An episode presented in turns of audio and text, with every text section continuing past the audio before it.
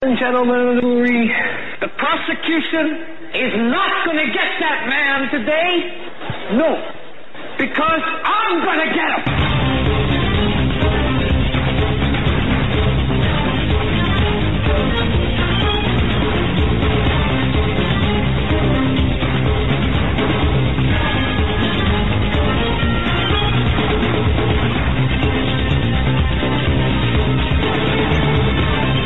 Welcome, ladies and gentlemen, to this edition of the Hagmann Report. It is uh, it's Tuesday, August twenty second, two thousand seventeen. Uh, I just want to say that we we've got a great show lined up for you. The third hour, of course, Stan Deyo. Stan Deyo is going to be uh, joining us again um, after his surgery from a couple of weeks ago. So it's good to have him back. And then the second hour, a very great, interesting guest, Charles Sasser. Um, he's written a, a fantastic book, uh, crushing, crushing the collective. Actually, he's a, a, just a tremendously prolific author. And the first hour coming up, Steve St. Angelo from SRS Rocco Report is going to be joining us. But, um, of course, we're live on the Global Star Radio Network, uh, live on BTR, archived on, on both, uh, BTR as well as, uh, uh, Global Star BTR is short, of course, for Blog Talk Radio. The fine folks there want to say thank you for carrying our program. Thank you, Global Star, for carrying our program. And we'll be on YouTube as long as, um, well, until we're not anymore. And, and, oh, yes, and according to, uh, um, Eric the Tech, we're live on Twitter, Periscope. So go to ha- Hagmann Report, Hagmann Report Twitter feed, at Hagmann Report. There you can get us live on Periscope, Twitter. I guess that's, I've, I've actually never used that. I've seen it used, but Eric the Tech had set that up. So I want to thank Joe for covering for me yesterday and, uh, I think maybe Friday too. This is, yep. yeah, thanks. No, it was, uh, was that no, Friday? we- yeah, it was Friday. Yeah, thanks for, thanks for covering for me. Um, a couple of things.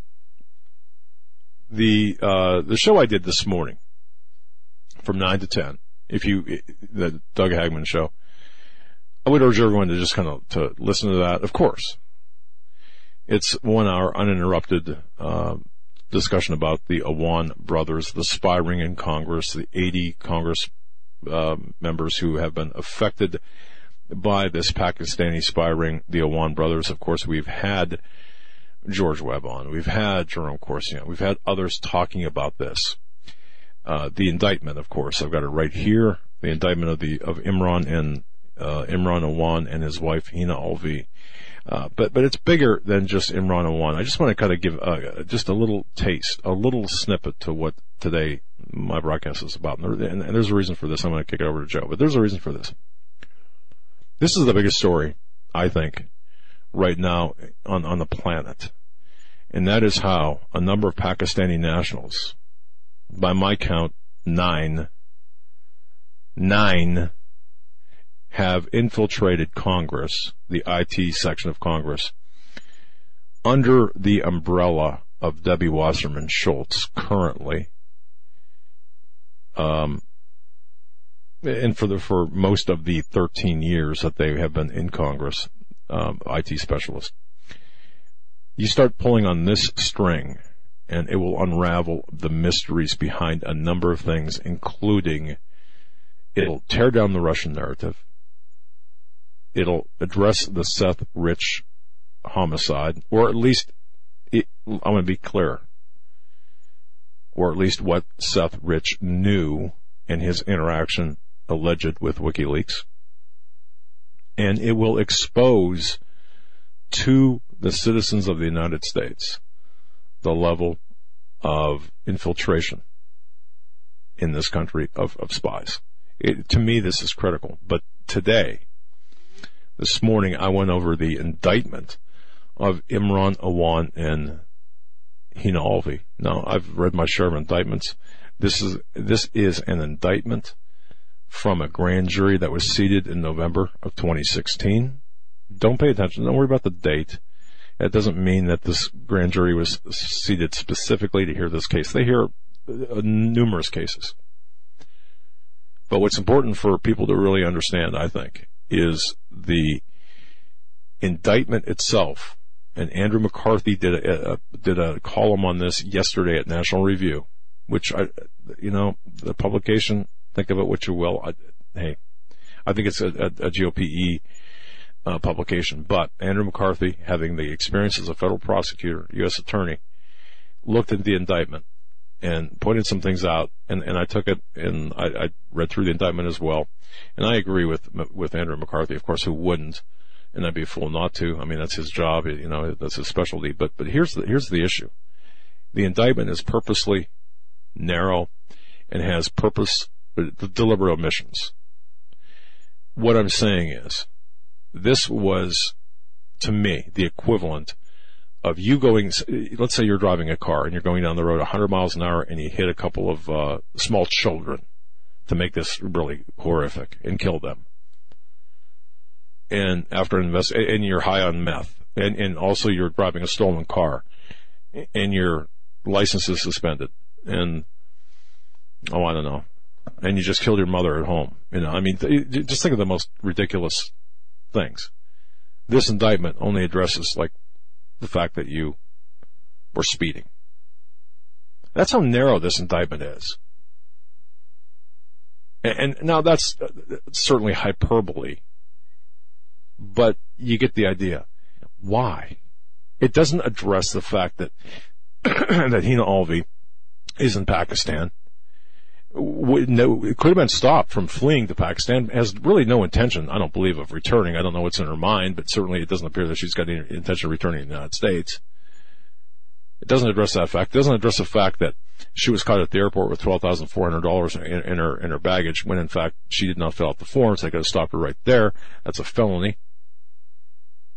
Yeah, I'm not big on reporting that either, but uh, okay, you, you get the picture and it doesn't address the fact that that uh, that Imran Awan owns 12 plus houses, 20 plus businesses, some shell corporations, and that $283,000 that is the focus of this indictment is one of literally tens, 20, 30 transactions of similar type. But at the epicenter of this is Debbie Wasserman Schultz. So today, 9 to 10, I go over that. I played some clips from Sarah Carter from Circa News at the initial beginning phase of the investigation to put to add the context, and then Wasserman Schultz about the laptop, and then I added with what Wasserman Schultz what her defense is going to be. So please pass that around. And I, I wanted to say that only because I think this is perhaps one of the most underreported stories in the world today. Now, I didn't get a chance to listen to Joe and John's show today. Uh, I'm sure it was great, uh, but listen to that as well between two and three. Blog Talk Radio and Global Star Radio Network, both platforms. So nine to ten, me, John and Joe, two and three. And I got to tell you, they're doing a great job. Their numbers are just incredible. Uh, collectively, our numbers are, are incredible. So I want to thank each and every one of you that are, that are passing out news and information because we've upped our uh, broadcasting from three hours per day to five hours per day. We've added uh, John in uh, to, to, to chime in on things, and both John and Joe are doing a fantastic job, and I just want to say thank you and thank you for for your assistance. I also want to mention one last thing, and that's the fact that there's a war on free speech. There's a war on truth.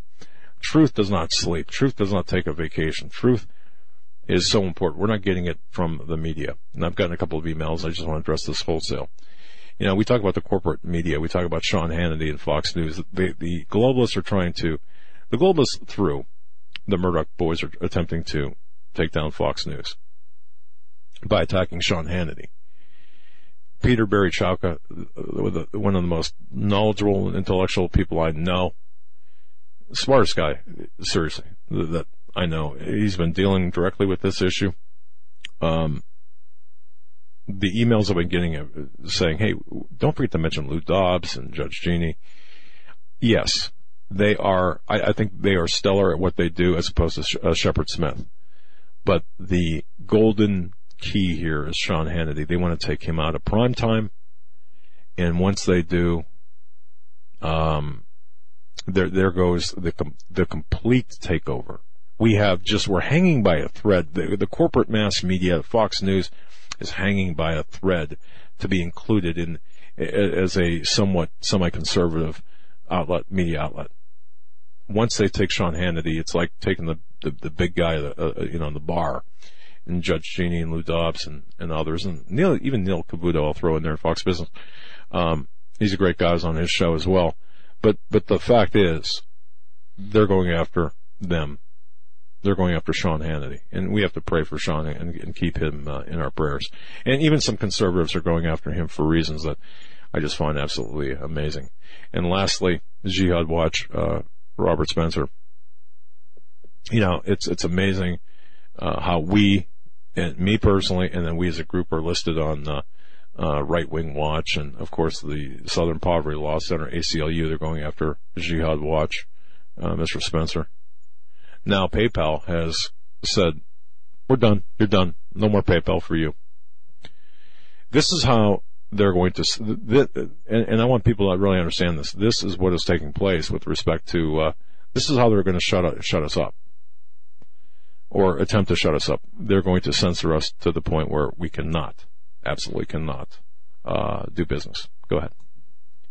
In this first hour, with us right now, we have Steve St. Angelo. He's an independent researcher of SSR Rock, Report.com started to invest in precious metals in 2002. Later on in 2008, he began researching areas of the gold and silver market that uh, the majority of the precious metal analyst community have left unexplored. He's been a guest on our show in the past. Uh, Steve, welcome back to the show. Yeah, Doug and Joe, it's great to be here. And I have to say, I was listening to what you were saying there, uh, Doug, about the uh, how the mainstream media is really is trying to uh, take out the alternative media, and they're doing it in many different ways. But yeah, we're we're seeing that now. It's it's happening more and more, and uh, not only do they go after the actual, let's say, person, uh, the website, but they're also targeting their their financial incentive as well. So yeah, it is a an ongoing threat, and uh, it, it is it's it's really been beefed up here uh, in in the last few years, especially the last six months. Yeah, I've I've never seen this fight take shape the way it is right now, and and I would suspect that you, uh, because of your your overall views and be, be, because of your success, uh, more than anything, perhaps you're a target as well. And and we all, I think we all in the alternative media must, or the new media, the independent media, we must stick together. Uh, the war is it's, it's a raging war and people ask me, and, and, let me get your, your take on this. People ask me, when do you think there's, do you think, first of all, do you think there's going to be a civil war in this country? And if so, when do you think it's going to start? And my answer is, look, I think a cold civil war is already in progress. Eh, you know, as to when the, the shooting starts, I don't know.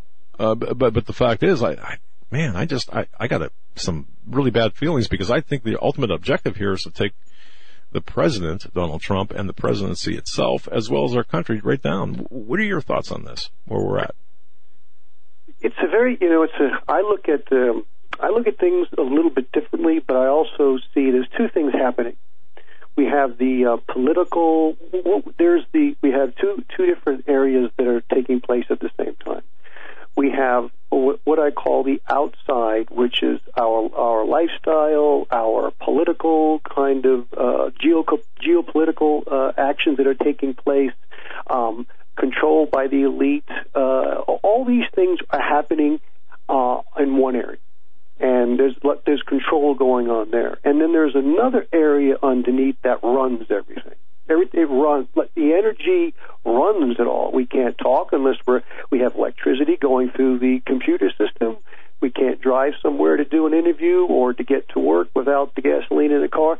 So the energy is the underlying factor that makes everything happen, and that's in big trouble.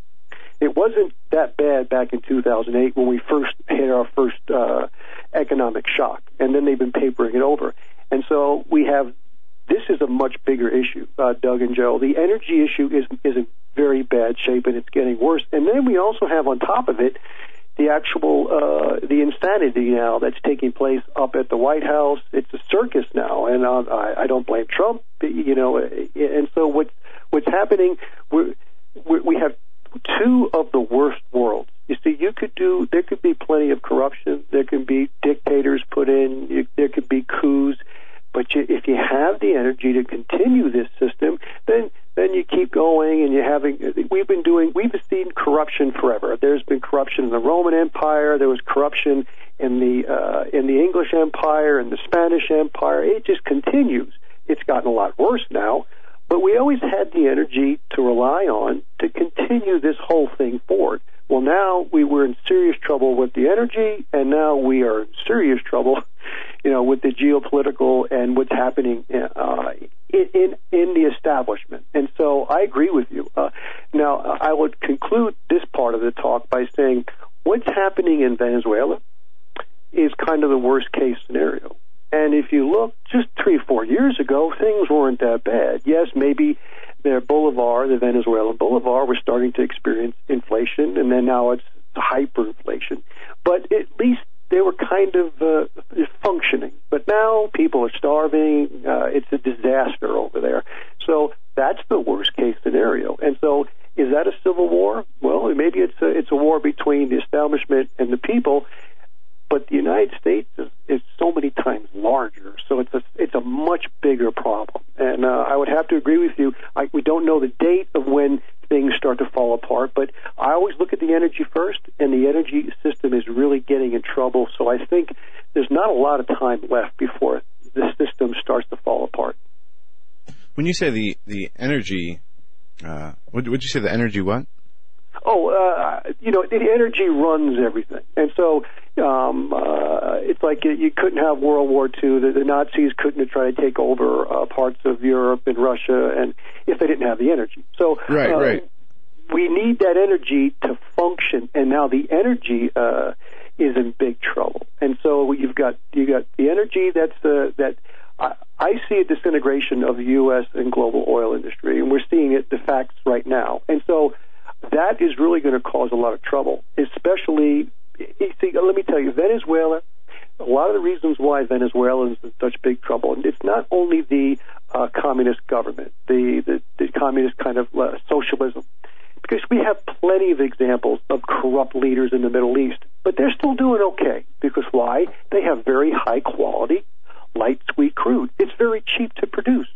Venezuela has very heavy oil, very expensive to produce. I will, I can tell you this: if Venezuela was blessed with a lot of light sweet crude, which is very cheap to produce, even though they have a corrupt government, they would not be in that situation they are right now. And Egypt fell a few years ago because Egypt used to be a net exporter of oil, but when they became a net importer of oil, their whole system fell apart because why? They don't have a printing press like we do. We have a printing press. So because we import so much oil, it's okay because we can print money and, and give treasuries out. So I just wanted to uh, explain the, the dichotomy between the energy that runs everything and then this very corrupt governmental system that we have on top of it. So it's like it's it's uh, they're, they're they're two very bad things happening at the same time. Uh, back uh, what you said about Venezuela about him having you know very uh, much more crude and heavier oil.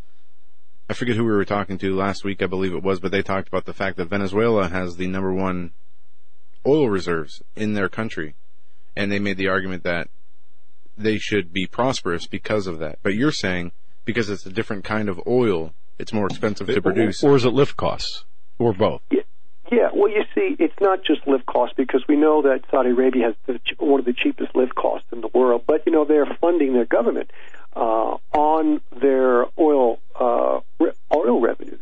And I think I mentioned this in our last interview. They have been liquidating their foreign exchange reserves, which is their savings account, which are you know their uh, foreign and U.S. Treasury bonds their treasuries. They're selling those because they're not making enough money now with their revenues. Saudi Arabia isn't.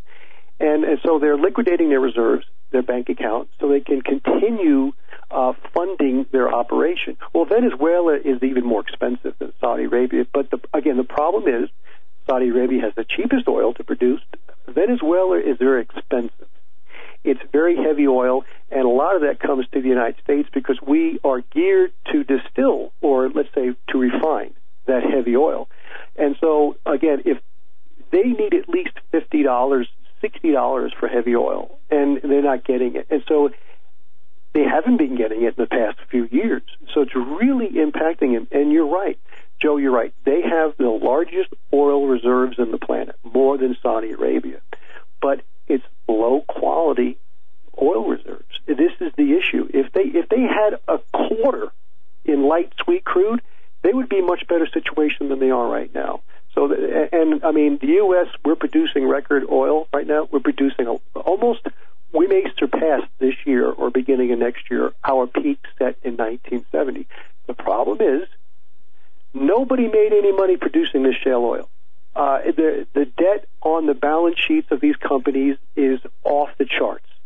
So what they did is they took investor money, they produced the shale, we used it, we needed it, but now there's a huge IOU and they pay everybody who who's actually given the money. We pay them a nice six seven percent interest. But when these investors, which are pension plans, as well as mutual funds and and uh, state and and public, when they come to get their investment back, it's they're not going to get their money back. Shale companies cannot pay the debt back, and so this is a big issue uh, going forward. And so I just wanted to explain that that yes, I do agree there's a lot of issues up in the White House. There's a lot of geopolitical troubles. But underneath it, what's even worse is the energy. Because the energy, when it falls apart, then you have like, you have like the, the collapse of the Roman Empire, which is they they collapsed basically on their falling energy return on investment, and that's the exact same thing that's happening to the United States. Exact same thing. And I think I mentioned this to you before. In 1970, the United States was producing 30 barrels of oil for the energy cost of one barrel. So you had a lot of profitable barrels of oil. We could build highways, we could build infrastructure. It was great. Well, now shale is at five to one. We're only producing five profitable barrels for every barrel of oil. And unfortunately, this very complex society that we have here in the U.S. We need something north of 12 to 15 to 1 to run everything. So we haven't been able to do that. We import the oil, and what do we do? We add the debt.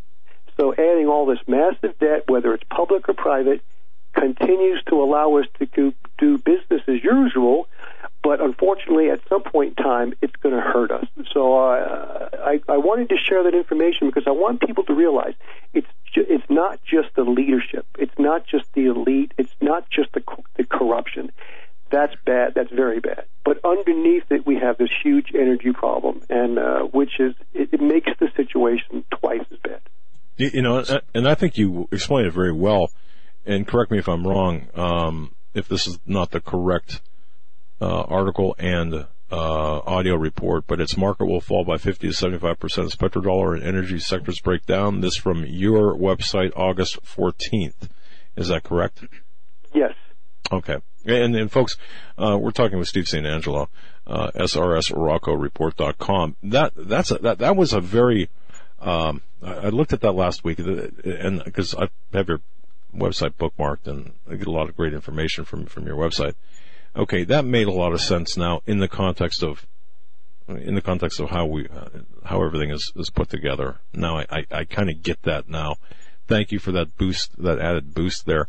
By the way, uh, folks, we're going to skip the bottom of the hour break. I want to thank uh, Global Star for allowing us to do that uh, because our guest is an important guest and we want to get everything possible, uh, all the information from uh, uh, Mr. St. Angelo as possible. So, all right, where do you want to go from here? It's the floor is yours because I know that you've got some issues that you definitely want to talk about, and go ahead. Okay, well, you know what's very important. Uh, the, the, this is this is this is my research. There, why I, I really like gold and silver, especially gold and silver that's paid for, because it's it's like a it, it's like a piggy bank. You know, you put money in a piggy bank, and when you go to get it, it's there. Uh, gold and silver behave like that, but what what they're storing is stored economic energy, because you could take that coin and trade it for va- something of equal value. Now, what what we have today, what the what the um, Federal Reserve and the central banks and Wall Street have been propping up are stocks, bonds, and real estate. And so that's where 99% of the money is going into stocks, bonds, and real estate. So uh, to to prop that system up, the, the, the one trouble we're seeing now, uh, Doug and Joe, is the real is the uh, retirement market.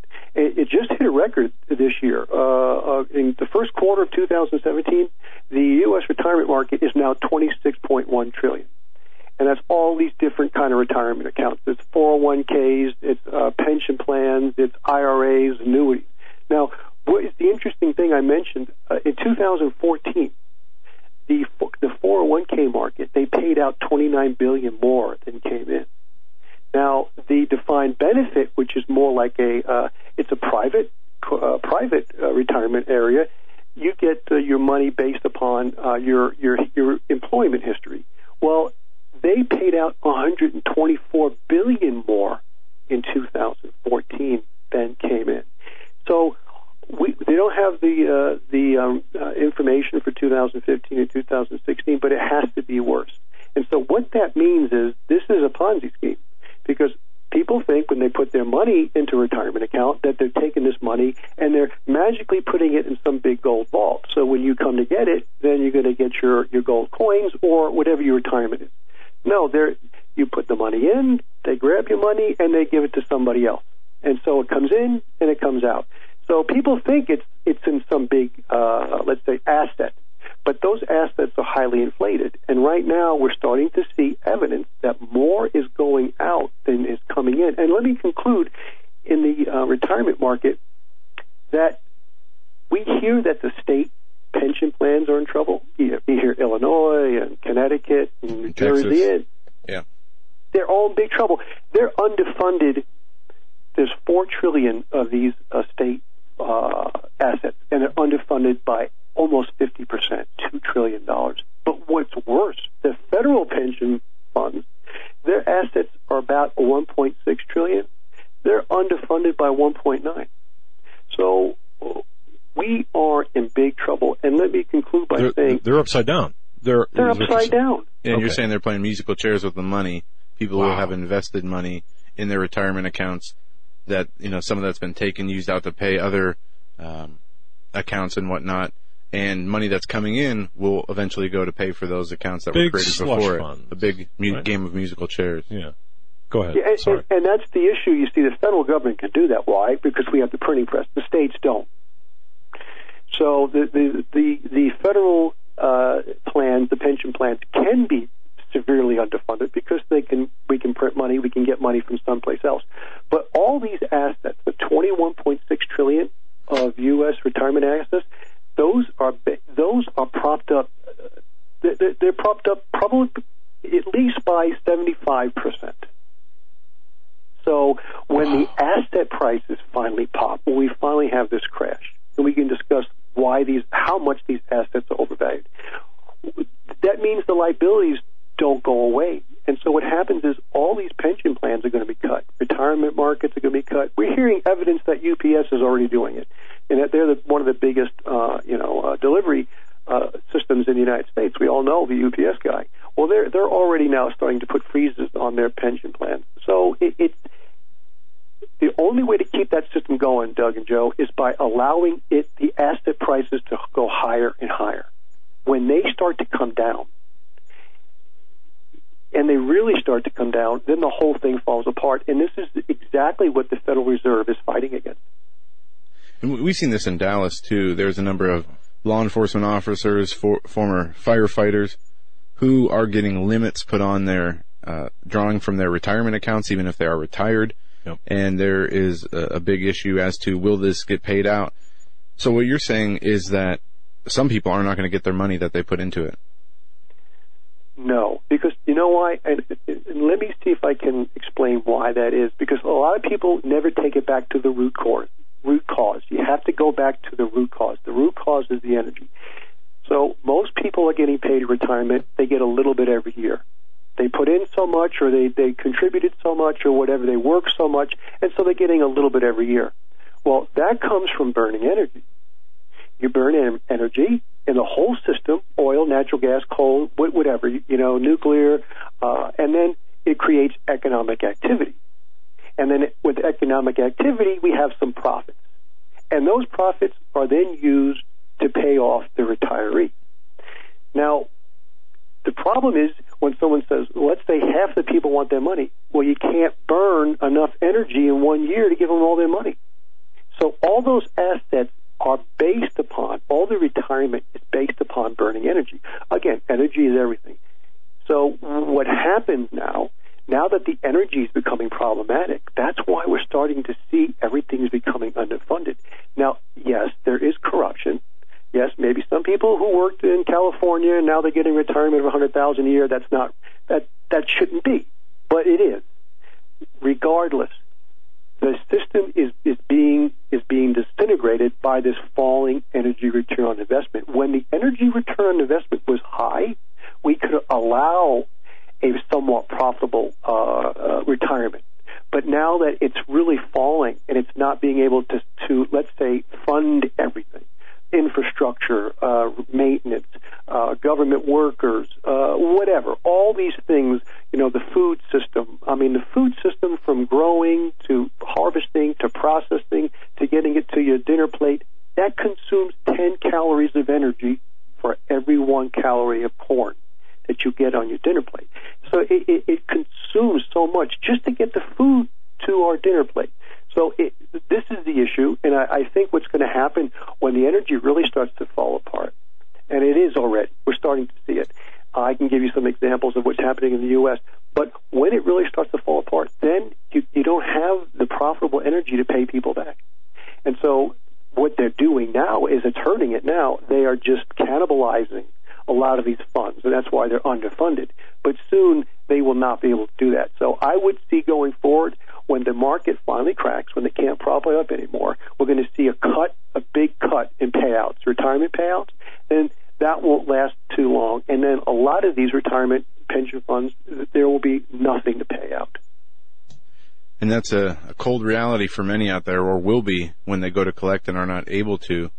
Um, you know, you mentioned the fact that we expend so much energy just, you know, in getting our food and, and all this. Um, do we see in the in the market how one bubble affects the other? Now you you've been talking about energy, but let's say the uh, something goes bad with the retirement accounts. How is that going to affect the housing bubble? I mean, aside from maybe retirees who can't continue to afford their mortgages, but how would it affect it overall, um, if at all? It, it will. And you see, I guess this is the issue. Everything is connected now. And of course, you all know that. Everything is highly connected. And so this is the reason why we have seen in just the first, it, actually, I know it's up to the first five months of the year, maybe it's been six. The, the asset purchases by central banks were a trillion and a half in just the first five months, and that was mostly Japan and uh, the Euro, uh, European Union. And so there, this is a massive amount of money to go in and prop up this system. Now, when one starts to fall, then it, it impacts the other because we have to realize real estate prices are based upon a highly leveraged system of uh, people paying the least they can a month to pay off their home. And you need 30 years to pay that home off. Well, when the market cracks, the housing prices start to fall, well, then real estate taxes are going to fall as well. And so I look at when the market starts to really implode, uh, we're going to see a decline. That's why I said it. We're going to see a 50 to 75 percent decline in stock, bonds, and real estate. But right now, they're doing whatever they can to prop it up because everything is based upon a growing stock, bond, and real estate market. And you know what's interesting? I'll tell you how how inflated it is. Mike Pinto did a great. Uh, he had a great stat. He said if we look at the U.S. Um, market cap of the stock market, its average, when you take the stock market cap and you divide it by the U.S. GDP, it's been about 55% for the last two decades or so. Today, it's 135% the market cap of the of the markets. It's it's totally blown uh, so far out of reality, and I would I would say that that 55% that he used is actually overinflated as well. So this goes to show you just how propped up it is. But again, we, we're getting real estate taxes. The whole market is based upon an inflated asset prices. When it starts to fall apart, it'll impact everything, guys. It, it, it really will, and it it could fall apart very quickly. Which that that that that aspect really concerns me the most because then then then you do have civil war.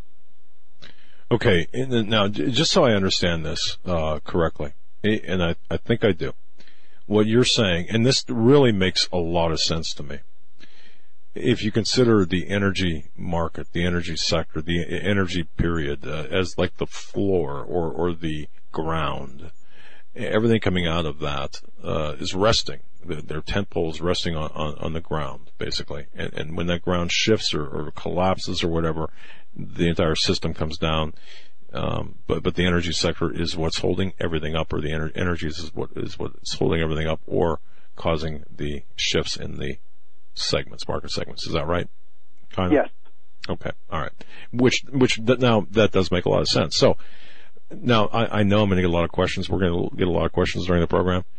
Uh, you had mentioned hard assets, gold and silver. You said you, you like the, the gold and silver. Now, obviously, that's the place. Physical possession of gold and silver is right now, I, I guess, probably the best place. It's a hell of a lot better than pension funds, right? Uh, yeah, I mean, obviously. This, this, is the reason why, because um, assets like a stock, their valuations are price to earning. Okay, so they give a stock price value based upon its future earnings. So, and that's based upon a certain amount of growing future earnings. So it's with the the, the, the stock price I call it an energy IOU asset. You have to burn energy next week, next month, and next year to make sure that price of Apple, that price of IBM, that price of ExxonMobil stays where it's at. When you own gold and silver and you have purchased it, you don't have to burn any energy. It's stored, that economic energy has already been burned and is now actually stored in that gold and silver coin. And that's why they call it money. Because now somebody else has to burn energy. And we have to remember everything is energy. You have to think of it like the matrix. If you look at a, a tennis shoe, everything, most of the value of that tennis shoe is all the energy that went in to produce that tennis shoe. That's the price of that tennis shoe. Yes, supply and demand do offer some volatility in the price, but the price of a shoe, the price of a car, the price of uh, a pair of pants, the price of uh, a wheelbarrow, the majority of that price is based upon all the energy, whether it's human labor, whether it's uh, natural gas, whether it's coal, all the all the facets to produce that wheelbarrow and to get it to the store was the energy. So everything is energy. And so when you look at that gold and silver coin, there was a lot of energy in all forms and stages that went to produce that gold and silver coin. And it's actually 75, let's say 70, 75 times more expensive to produce an ounce of gold than an ounce of silver. Now that's their cost. Unfortunately, the market has been deceived. It has been hoodwinked because of Wall Street and the central banks. What they've done is back in the 70s, starting in the 70s, uh, and, and after 1980, when gold and silver really spiked, people were moved and funneled into paper assets and away from gold and silver.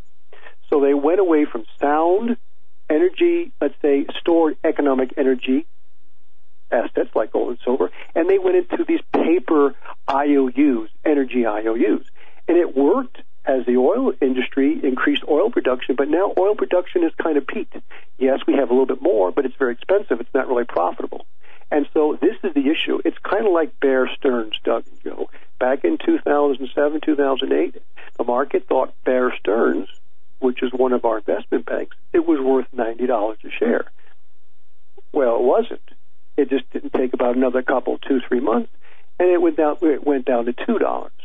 So the issue is Bear Stearns was never really worth that ninety dollars. For many years, it has it had lost. It, it basically had been devoured, or let's say it disintegrated within. It was basically a shadow. Unfortunately, the market when the market found found out, it collapsed. Now the problem is that's the whole market now. The whole market is like Bear Stearns. So there's very few gold and silver assets out there in the market. So when we start to see this breakdown in the market and and, and some of this money, uh, from what I understand, Doug and Joe, there's over 300 trillion. I think 330 trillion is what's in stocks, bonds, and real estate globally. When one or two, three trillion move into gold and silver, we're going to see those prices really move up. And so they won't be based upon what it costs to produce them, but it, it will be what they can store and value because now we're going to start to see a dis, a disintegration and valuation of all these other ones, all these other stocks, bonds, and real estate. Okay. And Steve, um, I have a few more questions, but we only got about what 16 minutes left of the interview. I want to make sure that we get into the commodities ad uh, commodity ad network. But I did want to ask you a little bit about cryptocurrencies like Bitcoin, and uh, we've seen their value go up recently. So if we have time, we can get back into into that. But why don't you lay Sure. out what the commodity ad network is? Well, when you first started the uh, the interview, we uh, spoke about how the uh, let's say it's the largest ad network in the planet, and their sister video company uh, is is is actually censoring. And now I've talked to other websites, big websites, big video producers, and they redid the algorithms in the, a couple months ago, and a lot of people were hurt. But then they they came back online. Other people who do, let's say, regular mainstream stuff, they're they're okay. But the alternative media has now been flagged as uh, uh, advertiser not friendly or ad not friendly, and so then they start cutting these uh, advertising going to the uh, to the video producer who uses that income, and so this is the what's happening. The, the the large ad network is now targeting the alternative media. So now my webmaster, who is very he's a very bright guy, he's very intelligent, he's almost a genius when it comes to programming. He's been developing this alternative commodity ad network, and when it says commodity, it's just not metals; it's the it's for the alternative community. So what what he wants to do, and we actually already have a team. We have a team on board, and what we're going to do is we are going to get out of the whole ad network, which is based on clicks. Not only do they do they follow everything you do, they record it and they sell it. Our commodity ad network is is private. That information remains private. So what we want to do is we want to get websites such as yourself. They would join the commodity ad network. We would get advertisers who are in the same kind of niche. They either sell precious metals, they sell uh, resource newsletters, they sell survival goods, all these things. These are people, advertisers, that want to actually participate in this. So what we're going to offer, we're going to offer the websites that come aboard. The first 300 that sign, they'll get a thousand dollar bonus off the bat, and then they'll be getting paid two or three times what the large ad network is paying, and that's and and that is continuing to fall. So what we we're trying to do, Doug and Joe, we're, we're trying to keep the alternative media message out there. We see the threat, and now I've heard they went after the videos first. Now they're going to go after the website ads second. And so the, the way for, uh, let's say, publishers as yourself to survive, we have to make money. And so what it's important for the whole alternative community, whether it's the publishers or the advertisers or even the followers, it's good for everybody to keep this message out. So what we want to do is provide this new, this new ad network that allows the message to continue and it, it also benefits the publishers who are putting out good, good work on what is actually happening and they're actually getting paid more to do it. They're getting paid more of the advertiser dollar because we we have to realize we need the advertiser, and we also need the we also need the publishers, the alternative websites. We- They're, they're, they're both important. So this is kind of a, in a nutshell what we're trying to do. And again, the most important thing is everything, all the uh, let's say the, the searching and the clicking. If you're going to click on an ad, all that remains private.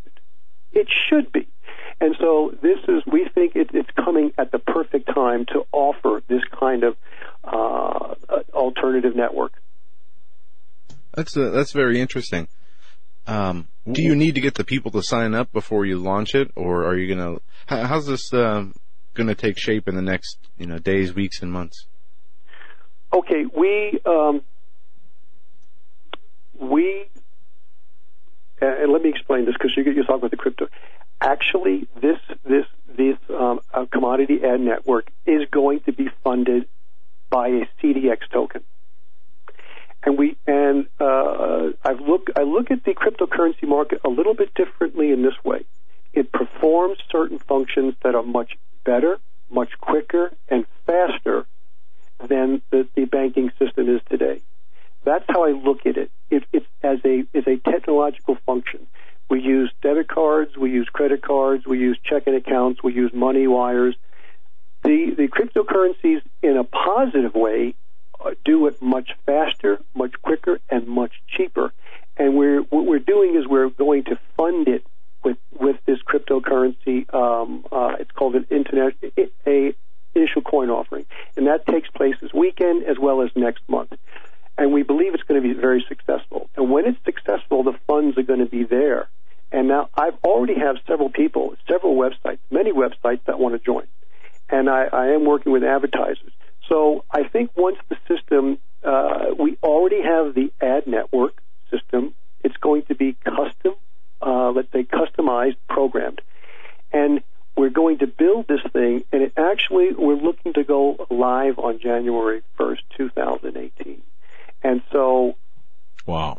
And, and you can, and folks, you can go to srsroccoreport.com, click on the, the, the very first uh, Yeah, the top article. Right. And then if you, to get to the commodity ad network, you just click in the embedded uh, link there and you can see it all laid out. Wow. I'm, And you can also go to commodityadnetwork.com. right.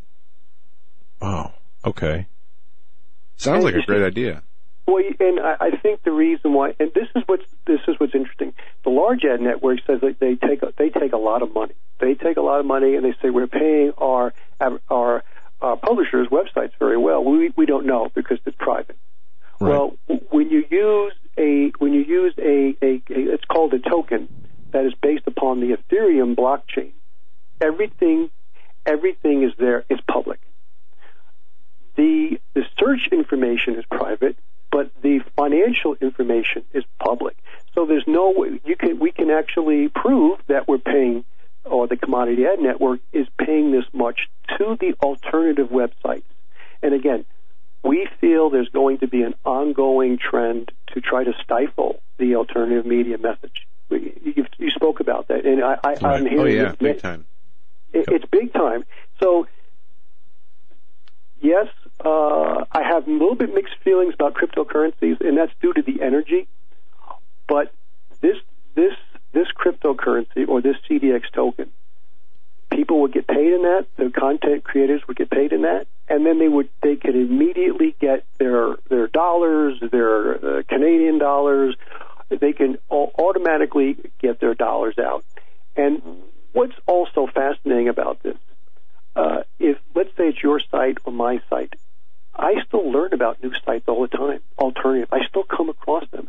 The one thing that this ad network would provide would be provide anybody in the network like yourselves, if you choose, you could advertise your website to reach other folks that have never heard about you before at half the cost of the advertiser. So, and that is just something if the uh, the content creators, the, the websites would choose to do that. So, uh, it actually would help build more traffic going to these alternative sites, which would actually build more of the word. So we we want to keep the word going, and this was one way to allow more and more of the alternative media message to stay alive, up against you know the forces that are trying to really stifle it. And now, what? Okay, just so I'm clear on this, you're not going to provide the video platform. For example, you're not you're not um, going to be a substitute for YouTube. You're going to be a substitute for the ad generation to keep the um, alternative media funded. Correct? Okay. At first, we are going after we we want to bring on the website. Right. However, the next step next year, you see the ads, the ad network that we're going to use, the ad server. It's called a Revive ad server. Already has the ability to do you to do video ads. However, we have to implement that system. That's the next goal Okay. because we want to not only do for videos, we want to do for social media. And another bad thing that's happening in the advertisers, and I don't blame people who go to websites, they get ad blocked because you go to some of these websites, they're popping up ads. They're, Oh, they're it's very annoying. We're not going to have those. Good. We're not going. That, that's we don't want any annoying ads. No pop up ads. Ads that are pleasant to look at, and also the ads that are more geared toward the alternative media uh, message.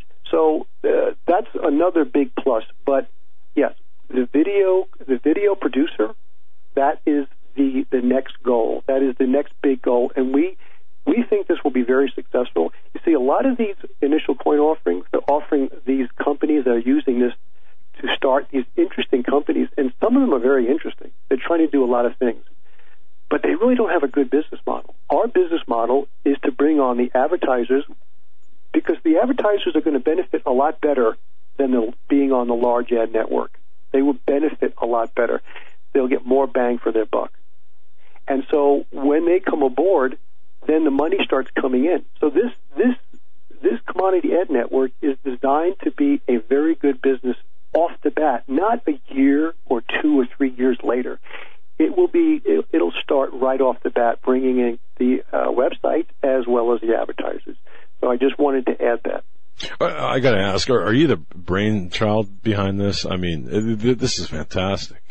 Community. No, I, I wish I could be, but I'll tell you, it's Peter Froelich. He is my web designer. I, he just updated my web uh, my website about four months ago. It's lightning fast. Uh, I, I go to some of these other websites and they're very slow, and, it, and he is very good at what he does.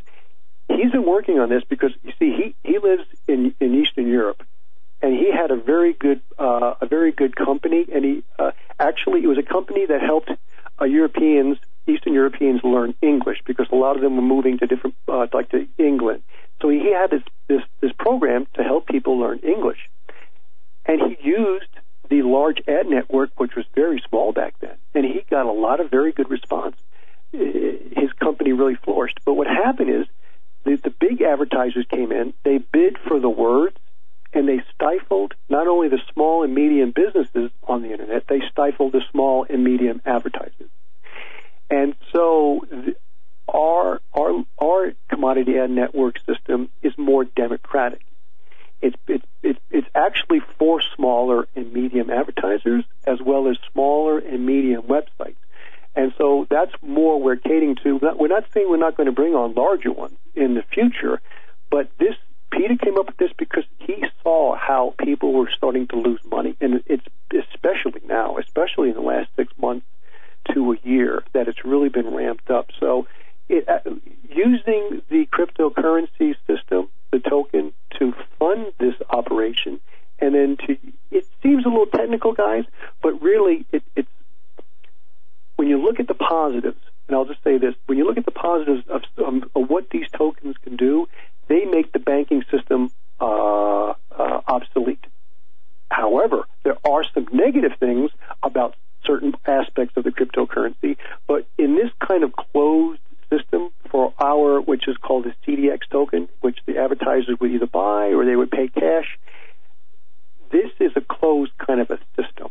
And, and so it, it actually facilitates everything very, I mean, doing wires to different countries is very expensive, but when you're using the, the tokens, it's very fast and it's very inexpensive. So that we actually tapped into a very good way to actually to do this whole commodity ad network. Okay, and wow. so you believe that the the bitcoins and other cryptocurrencies are more stable um, now, and and I say that because we've seen Bitcoin continue to rise and then have sharp falls, but rise back above um, their previous high. Do you think that these are, are stable uh, currencies of, of the future?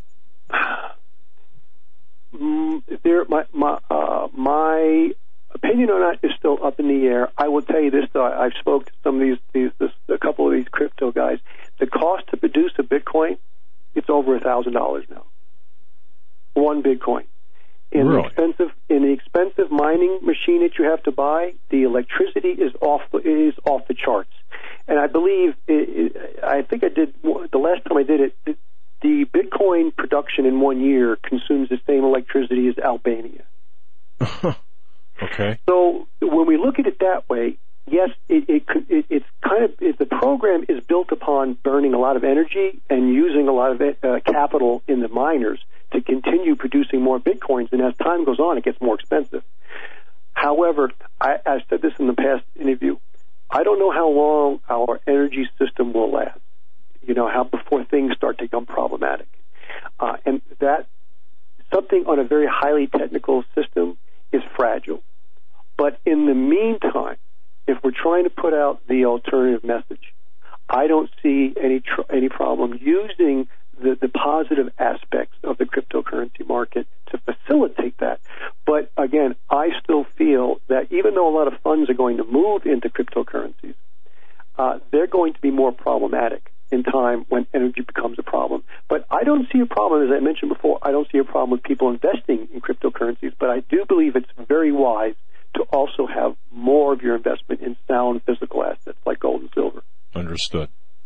Understood. Steve St. Angelo, SRS Rocco report.com. Always a crowd pleaser, man. Not a wasted word in that, in your segment. And, uh, we're going to be, uh, we are going to have our eye on commodity ad network and, uh, be talking to others about it and going to your website. From there, we can go to commodity ad network and elsewhere to keep, uh, to, to, to uh, keep the status, right? Learn the status yes. of everything. Uh, and again, uh, there is there's going to be a pre-sale this this weekend, and then uh, it starts on 26th, and then there is going to be uh, anybody who is in the crypto market and understands that uh, there's a 100% bonus in the in the pre-sale, and then there's going to be an uh, that's between August 26th and August 31st, and then there is going to be an initial coin offering. It takes place in September 9th, and this is all shown on the commodityadnetwork.com. Anybody who wants to contact Peter at commodityadnetwork.com or Steve at commodityadnetwork.com, we could provide more information. And I do appreciate you guys allowing me to talk about this because it's the, the, the motivation behind it is really is really to continue getting uh, paying the alternative uh, content creator like yourselves or website Amen. putting out the word to, is to help them to continue doing what they're doing and when someone is actually who comes on as a website and they go through the process um, you don't want you don't want anybody that's really let's say dangerous uh, dangerous as as in you know using a lot of foul language just th- something that's really off the wall but we're not going to you know if you're out there and you're putting out the word about what's happening you, you're not going to be censored that's the All kind right. of people we, we want on the site Beautiful. It sounds great. We're going to have to have you back on. We are out of time. Actually went over by about a minute. It's great to have you on. Steve St. Angelo, thank you so much. SS, SRSRoccoReport.com. We'll talk with you again in here in the near future. Thank you, Steve. thank you Thanks, my brother. We'll be right back. Don't go anywhere. and it's environmentally friendly yeah, that it is. It'll provide safe and convenient power for recharging uh, six AA batteries off the grid when other power sources aren't available anywhere, anytime, in any weather, day or night. Go to greeninnovative.com. That's greeninnovative.com. Folks, in these uncertain times, it just makes sense to have a sustainable backup method for accomplishing one of life's most important tasks, that's preparing food. This is the way to go.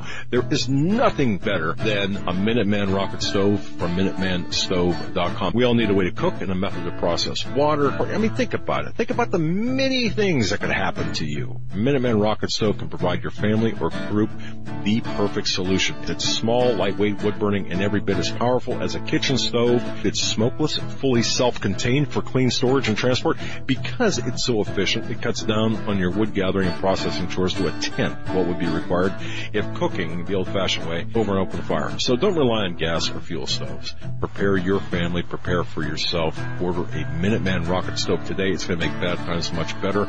Folks, MinutemanStove.com, MinutemanStove.com. Need I say more?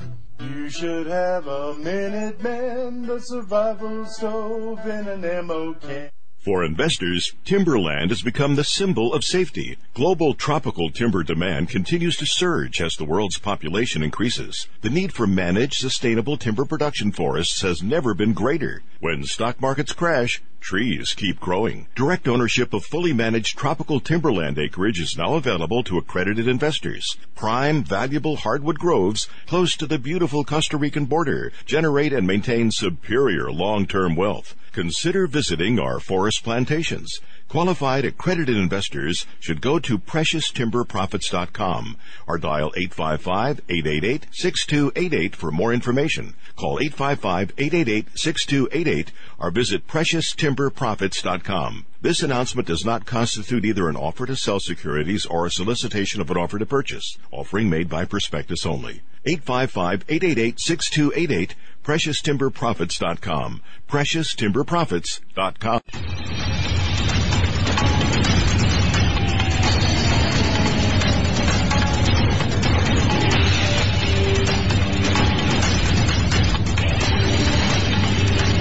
Hey, welcome back, folks. This edition of the Hagmann Report. It is Wednesday or Tuesday, uh, August 22nd. I almost did what Joe did yesterday. I think it was said October. Some, you know, the air feels sometimes like October here of late. I don't know. Um, sometimes it's cool, sometimes it's, it's hot. It's just weird weather, but nonetheless, it is August 22nd, 2017, and I'm Doug Hagmann. And, uh, our next guest coming up, folks, um, I, let me tell you, you're, you're going to want to stick around for this hour because this next guest is an amazing man. He's, he's got an amazing book and I'm going to be talking, talking to you about that here momentarily. I want to remind everyone this Thursday, Paul McGuire is having his monthly prayer prayer meeting. And I would urge everyone to go to paulmcguire.us if you're within a day's drive of Los Angeles, of, of, uh, of Los Angeles. You're going to want to attend Thursday's prayer meeting with Paul McGuire. I have, I, am going to tell you, I have never heard anything, um, I've, I've not attended myself, only because I'm on the other side of the country. But if it was within a day's drive of me, I would attend. I, honest to goodness, because I I've heard so many great things. But go to paulmcguire.us and sign up. Register for the event's free. You just have to register to attend the prayer meeting on Thursday, this Thursday. So please do that. And, and, and please, uh, if you're within a day's drive, because Paul McGuire offers such a powerful prayer, uh, inspiration, information, uh, and having it free, man, I'll tell you something. It, it um, wow, it's just, it's hard to, for me to even describe what happens it's it's really a truly spiritual experience. So paulmcguire.us, definitely go there and register, and uh, from from there we'll, uh, we'll, you know send me an email if you do attend, and I hope you do. Send me an email if it, if it's your first time, and let and introduce yourself to Paul too, and tell him where you heard it. But uh, I'd like to hear what you've got to say about that. Uh, before we get to our next guest, I just want to mention that you know the deep state is in is in meltdown right now mode. They are they're going after everything possible. The headline on Drudge right now is about McConnell essentially freezing out, or perhaps Donald Trump freezing out McConnell. But but there's there's a freeze between Mitch McConnell and Donald Trump, and McConnell has been privately spreading around information where he doesn't believe that uh, Donald Trump is going to survive or last in his presidency. Now I'm talking about politically. I'm not talking about physically. I'm talking politically to survive. Mitch McConnell, as far as I am concerned, now this is a guy who said, um, Donald Trump just doesn't know how things in Washington work or essentially don't work. They don't work and, and they like it that way. That's who we're fighting against. That's, that's really, uh, one of the poster children of many of the deep state. Mitch McConnell uh, the House uh, Majority or Senate Majority Leader Mitch McConnell, I should say. That's very interesting because, you know, he's he is the face of the establishment. That's for sure. And uh, uh, it's and, we're hearing talk of the Congressional Black Caucus, the 47 members there. I mentioned that this morning as well, where you've got the Congressional Black Caucus putting together or pushing for impeachment of Donald Trump. And how insane is this when you look at the composition of the Congressional Black Caucus? The, 40, the 47 members, they, they started back in 1971. But, but can you see the fracturing and, and the exploitation of the fracturing along racial lines, along economic lines, really across all lines? We're seeing this. And we're seeing, of course, uh, Mitch McConnell the the face of the establishment Republicans coming out and saying, oh, you know, no faith and and pushing for the um, freezing out of Donald Trump, and and that that goes. Donald Trump doesn't really have much use for McConnell, given the fact that McConnell is a boat anchor in in uh, in the in the Senate. So all of this taking place, and of course, you know, we, we're still right now still seeing some ripple effect from what happened last week with Steve Bannon being ousted uh, outside out of the White House. I think that's rather interesting. I, maybe that's the wrong way of saying it. Being ousted from the White House. Steve Bannon leaving the White House. It's going to be interesting to see how that dynamic plays out. We have our eyes on that as well. And don't forget, again, uh, I want to remind everyone we need to follow the, the biggest spy ring in Congress right now. This to me dwarfs anything post World War II after the, you know, the communists, the, the Joe McCarthy era. What we're seeing right now in Congress with the, the Awan cabal under Debbie Wasserman Schultz. And I truly believe that Debbie Wasserman Schultz should be in shackles in prison orange. I truly believe that. The more I dig into, the more I dig into the Awan cabal of criminal conduct, the treason, the sedition, oh, the treason, I suppose, by definition. Um, well, not even treason, I'm sorry, the espionage, I guess is the proper word with respect to the, the Awans and everyone associated with them. That folds over into the intelligence community as well. There's some help there I suspect, by the intelligence community. So you've got by rogue members of the intelligence community. So that's what we're we're watching. So it's a very complex and very uh, robust dynamic that we're watching take place right now. Now, Charles Sasser is an author. Uh, he grew up on a farm where poverty was a step up for him, and uh, he served in the U.S. military for 29 years, active and reserve. He was a Green Beret, by the way. He served as a police officer for 14 years in two major cities, Miami, Florida, and uh, uh, Tulsa, Oklahoma. Actually, Tulsa, Oklahoma is where my friend Pat Campbell is. KFAQ, he's a talk show host in the morning. KFAQ, Pat Campbell. If you happen to know him, say hello to him from me. Good guy he's got like you know a dozen kids. I mean, he's, he's just a great guy. He's a great father, a great husband. He's just a great, great guy, great talk show host. But anyway, uh, Charles Sasser uh, was also a detective in uh, Tulsa, Oklahoma, as well. Then Governor David Boren called him, referred to him as uh, perhaps the best homicide detective in the nation. And knowing what I know of our guest, I, I certainly agree.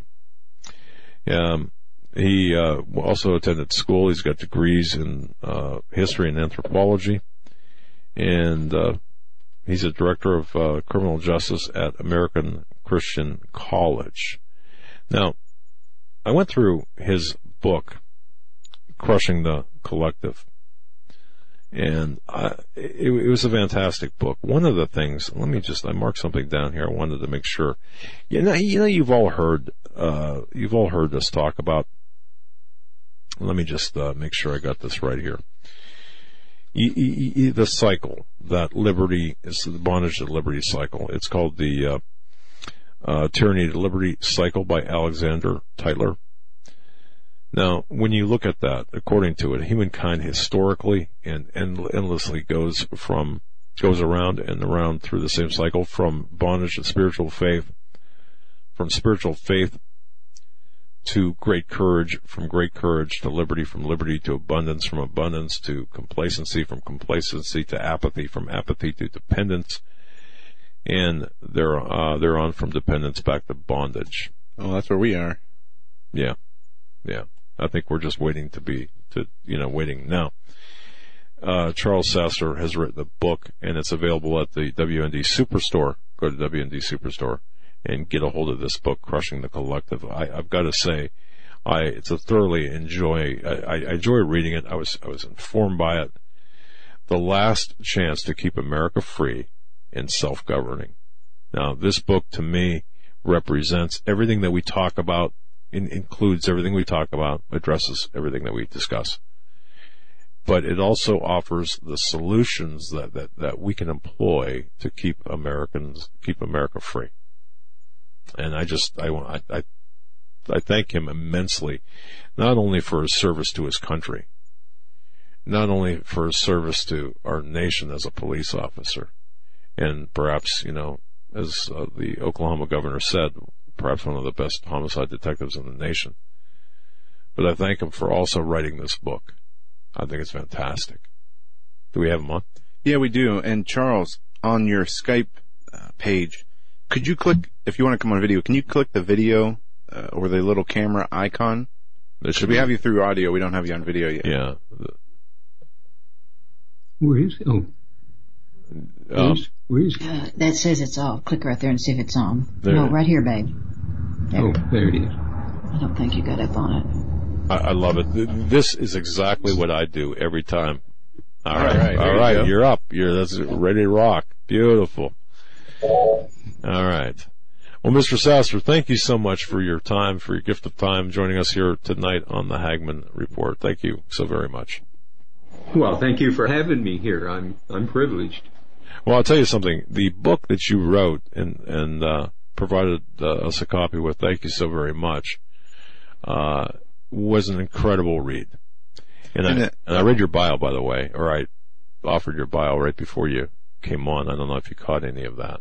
And I like from the um, from the Superstore page on WND, crushing the collective illuminates the very real dangers of the socialistic mindset that is currently threatening Americans' freedoms and the very existence of our great nation.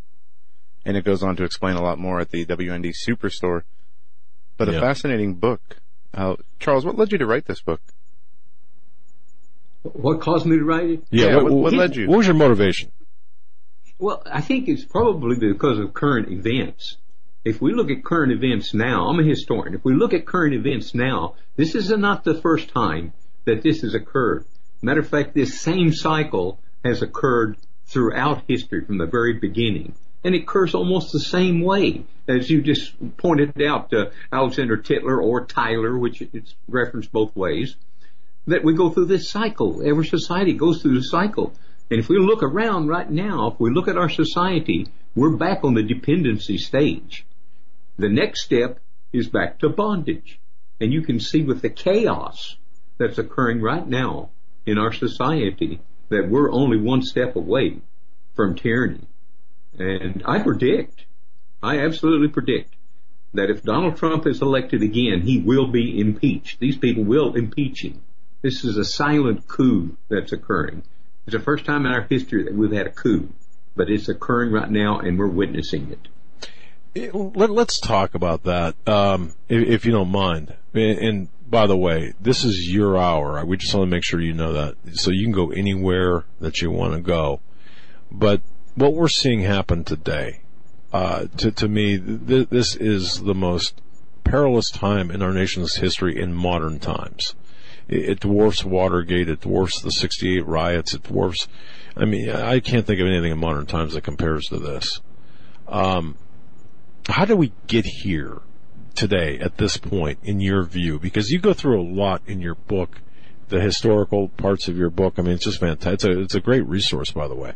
But how did we get here today with Donald Trump in the in the Oval Office, Hillary not, um, and all of the deep state operatives that, that are pushing against Donald Trump? How did we get here? I mean, What if you if you look at this? You know, it's an interesting point. Let's look at a little bit of history here.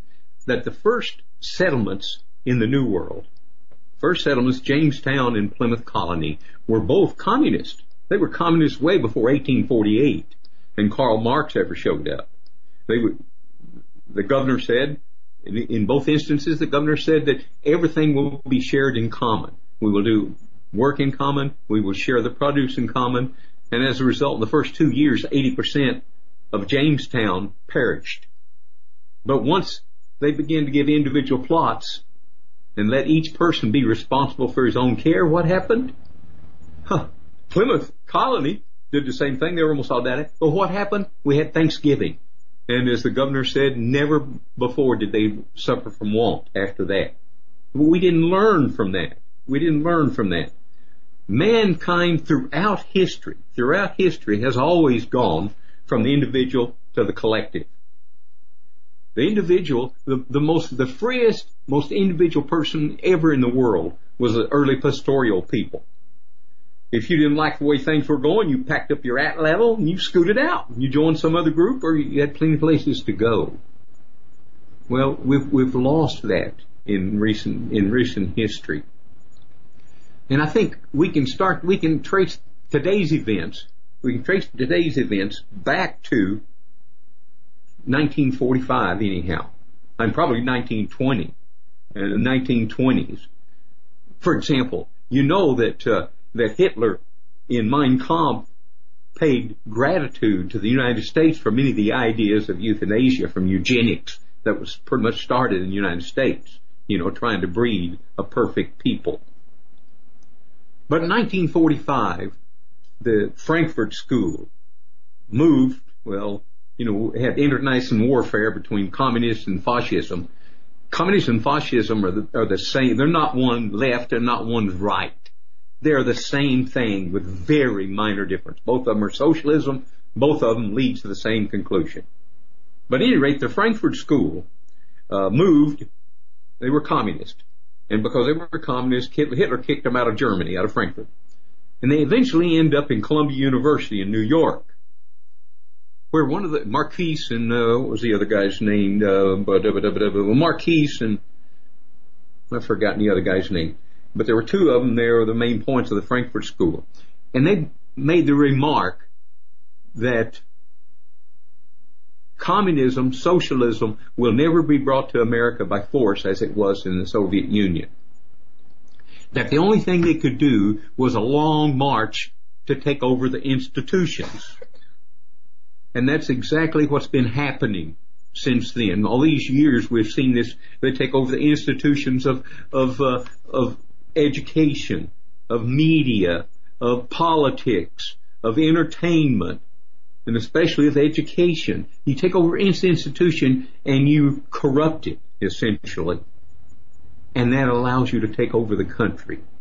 And, and that's what's been happening. And, uh, the thing is, what we don't seem to understand right now with all this cry, hue and cry about fascisms, about fascism, about Trump, about Trump being a Hitler, about him being fascist. No, that's not what happens.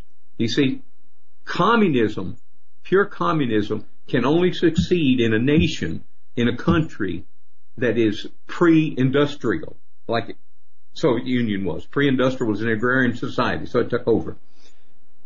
A society that is post-industrial as the United States is and a successful industrial society, the way it will be taken over is by fascism. The government insinuating itself into every area of our lives, which has been happening lately. There's an old saying that's something about burning books. People who will burn books will eventually burn people. Yep. Hey, look at what's happening now. Right now in this our society, we're removing today. I read in the Tulsa World newspaper. I'm, I live near Tulsa, and what they're doing is renaming Robert E. Lee School. They're renaming streets. Same thing in Oklahoma City. And when it comes to an all red state like the state, like the United States, the reddest state in the United States, you know that something big is happening. So we're moving all the statues that offend people. We're changing sign. We're changing uh, street names. We're changing. We're going to bomb or blow up the faces on mountains. Uh, it crazy. just goes on. Yeah. yeah. It's crazy. But, but there's a purpose behind this. And the reason why it seems that, that we're living in insanity is because actually we are, I call it cultural insanity. And uh, we keep doing the same things over and over again. And people say, let's be optimistic. Let's let's hope that can that we can revive, that we can remake, that we can bring back the United States of America. You know, I hate to I hate to be a, a, a pessimist, but I think it's too late. When we have 47% of our people dependent one form or another upon government largesse, then we have reached that dependency stage. You, t- you give people something, they don't want to take it away. And each individual thinks only of himself, not of the nation. What can I get for free? Yep. Give you an anecdote, if I may. Sure. I was interrupt me anytime you want. Oh, I no. get started on things. I'm very passionate about it. Just, I was just a I was an undercover journalist in Occupy Wall Street. Now these petunias, most of them were college people. but these petunias, they had no idea of what they were asking. It, they were running around with signs says free education, free public transportation, free food, free everything. And I keep asking. Nobody knew who I was. I was scraggy looking as the rest of them. Nobody knew who I was, and I'd keep asking questions. I would say, "Who pays for this?" Why, the rich. Of course. Of course. Government will pay for it because it's not fair not to be it. But these are petunias. But here on this on this one table, they were rolling marijuana cigarettes and passing them out. It had the highest crime rate in that square block. Highest crime rate in the nation. The first night I'm there, there was a rape, an assault, some guy urinating on a police car. I mean, it went on and on and on. all, all the stuff, all the stuff your mama, your mama would be proud of you doing, right? Rolling a fatty and peeing on a tire of a police car. I, I, w- w- what a great picture that is. Okay.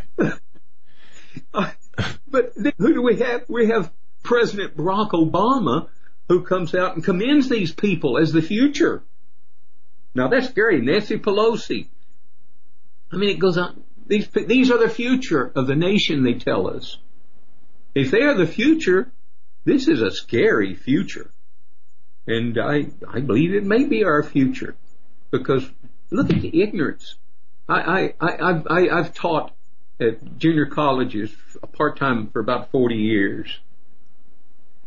And lately I begin to see these, these kids, know, with their safe spaces. You know, they're being offended by everything. I begin to see these people. They're incapable of coping with reality.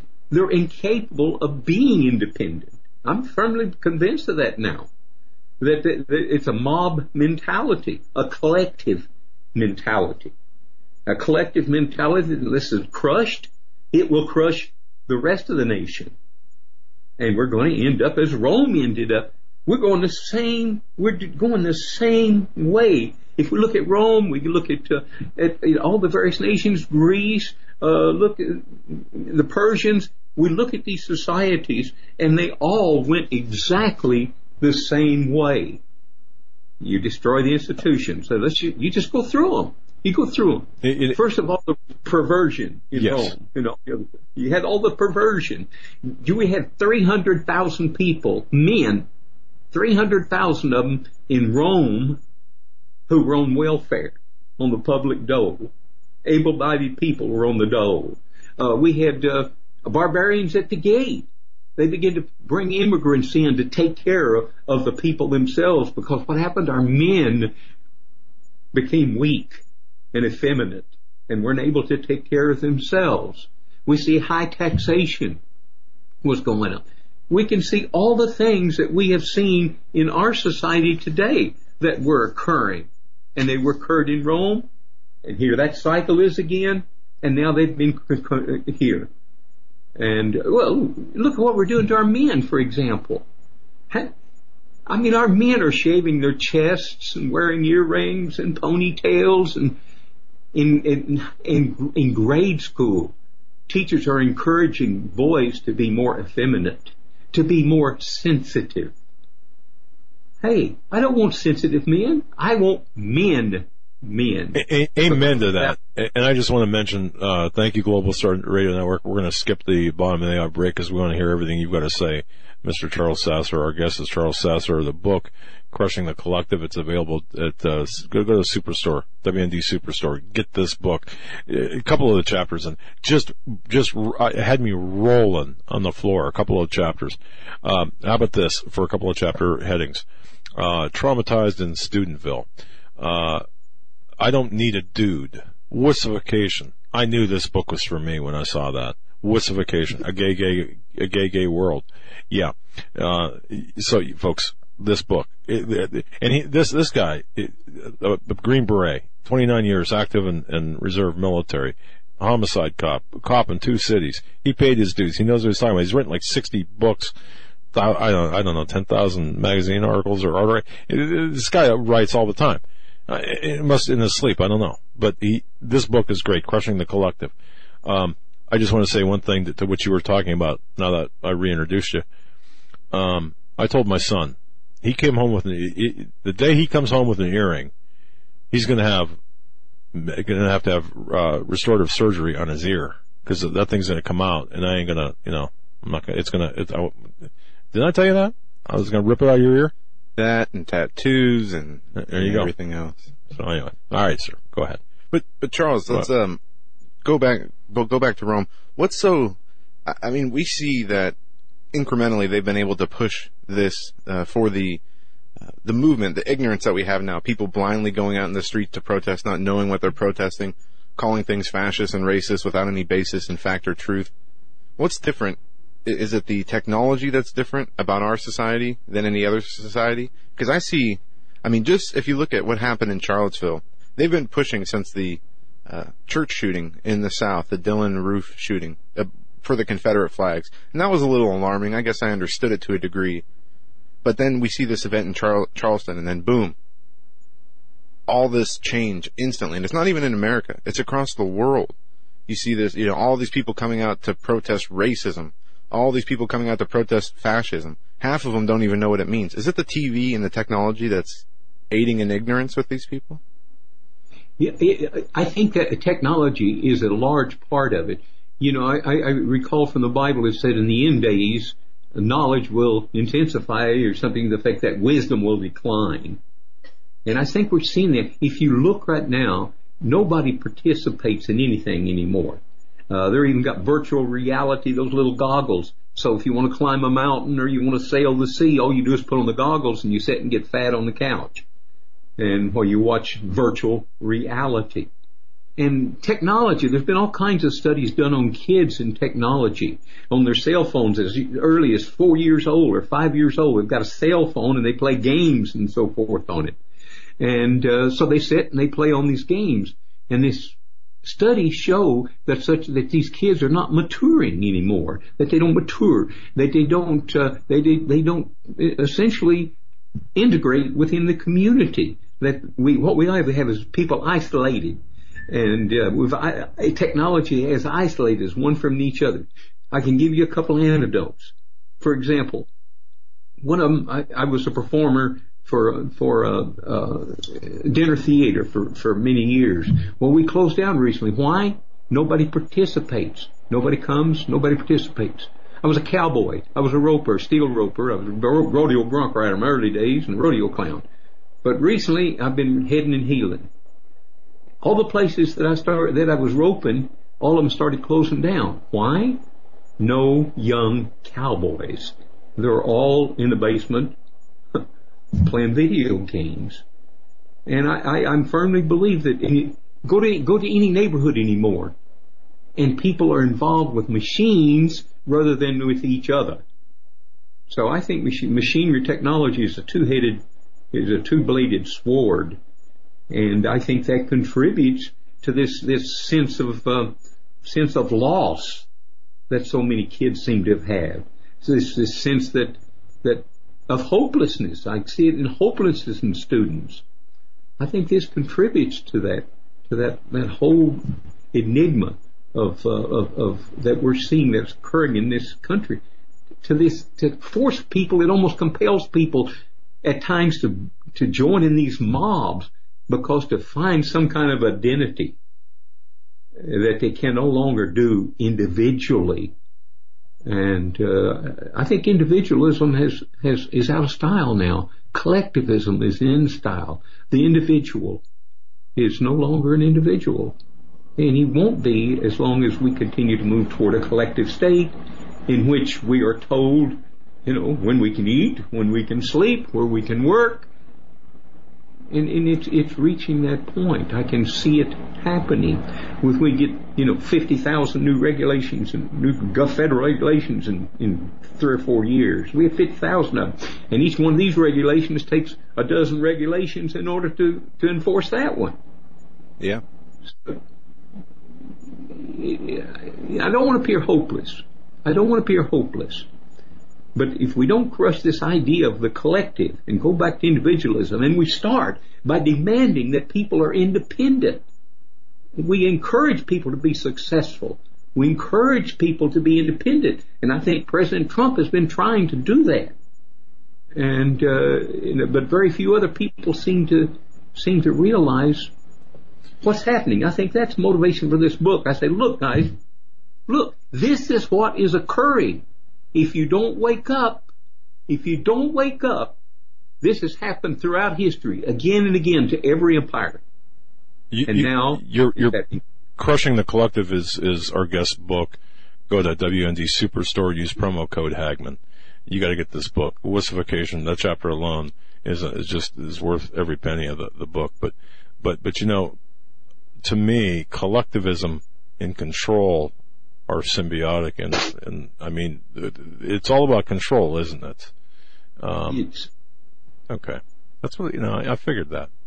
Your introduction, by the way, of the book was just fantastic. How you explained about growing up in the best, really the best age, and and and yeah. you know, I, I just don't see us ever getting back to that point because of the collective that you talk about and the control that is being forced down our throats and uh, about your grandfather saying, I think it was your grandfather saying, uh, to, uh, you know, what can government do, to, do for me is, is stay the hell out of my, basically, stay out of my business. Yet everyone, leave today, me alone. Leave, yeah, leave me alone. That's right. And, and now it's kind of the opposite. So it's, it's fantastic. We'll keep, we'll keep going, man. You, are on a roll. I didn't mean to interrupt, but you're, you're just, I, I love it. Oh, thank you. Well, you know, the best lesson I ever learned in life, best lesson. You know, like, like I think in my introduction you said, you know, we were, we were so poor that poverty was a step up. We lived at one time in a dirt floor chicken house. We lived in a barn. My dad could neither read nor write. But we accepted nothing. We accepted no charity. You just didn't accept. That was humiliating to accept charity. So we made do, working in cotton fields and whatever. But one year when I was about 12 years old, I always like to tell this because this is the best lesson I learned in life. My dad, we must have been particularly hard up that year because my dad finally consented to taking what he called gimpy groceries, government surplus commodities, you go down to the county barn, sign your name, and the government fills your sack with beans and powdered milk and cheese and so forth. Free. Well, somebody pays for it, but it's free for you. But my dad was too proud to go himself, so he sent me, and I'm 12. Now, I've always been a scrapper. You know, I'm a fighter. Uh, right now, I'm an ex-kickboxer, pro kickboxer, an ex-boxer. And I was a scrapper growing up as a kid. So I'm 12 years old, I go down to the county barn and I get in line to, to sign up to get the Gimpy groceries. One of the workers there, one of the guys who worked there, government worker, I must have gotten out of line or something, but he pushed me. And here I am, I'm ready to fight this guy.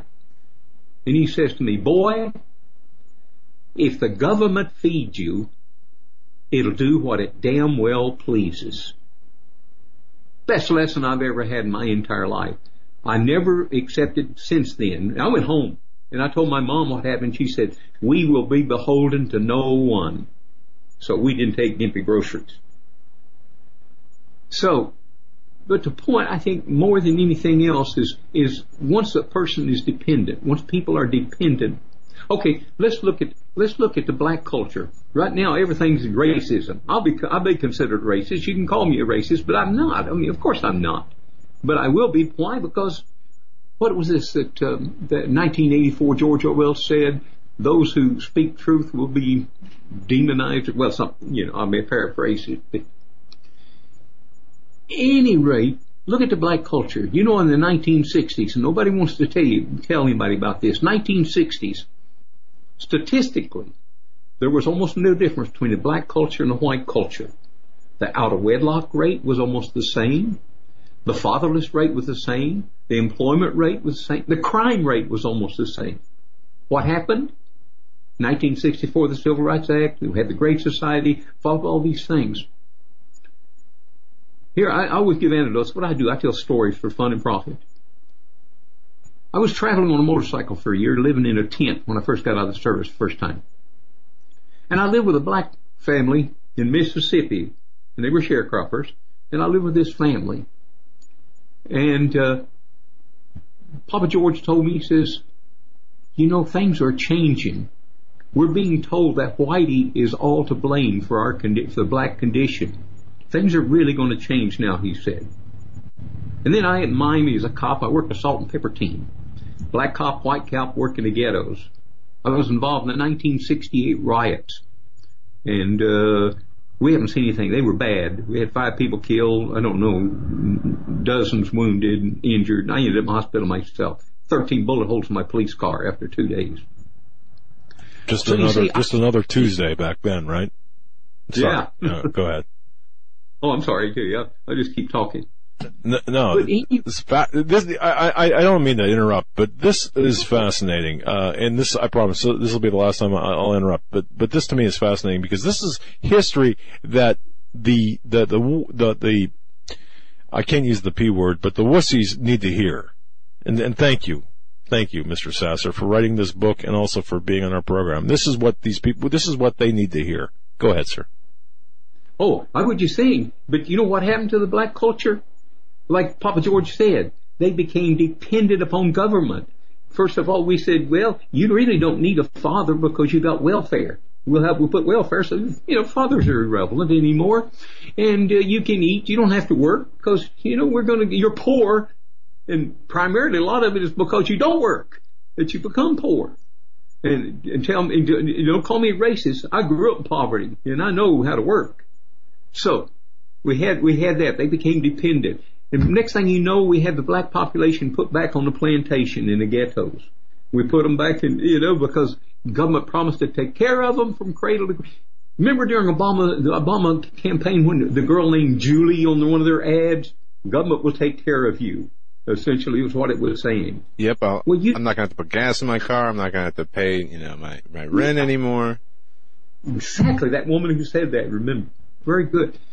Yes, we don't have to do any of that thing. We don't have to be dependent upon ourselves anymore. Look what happened to the, to the Indians.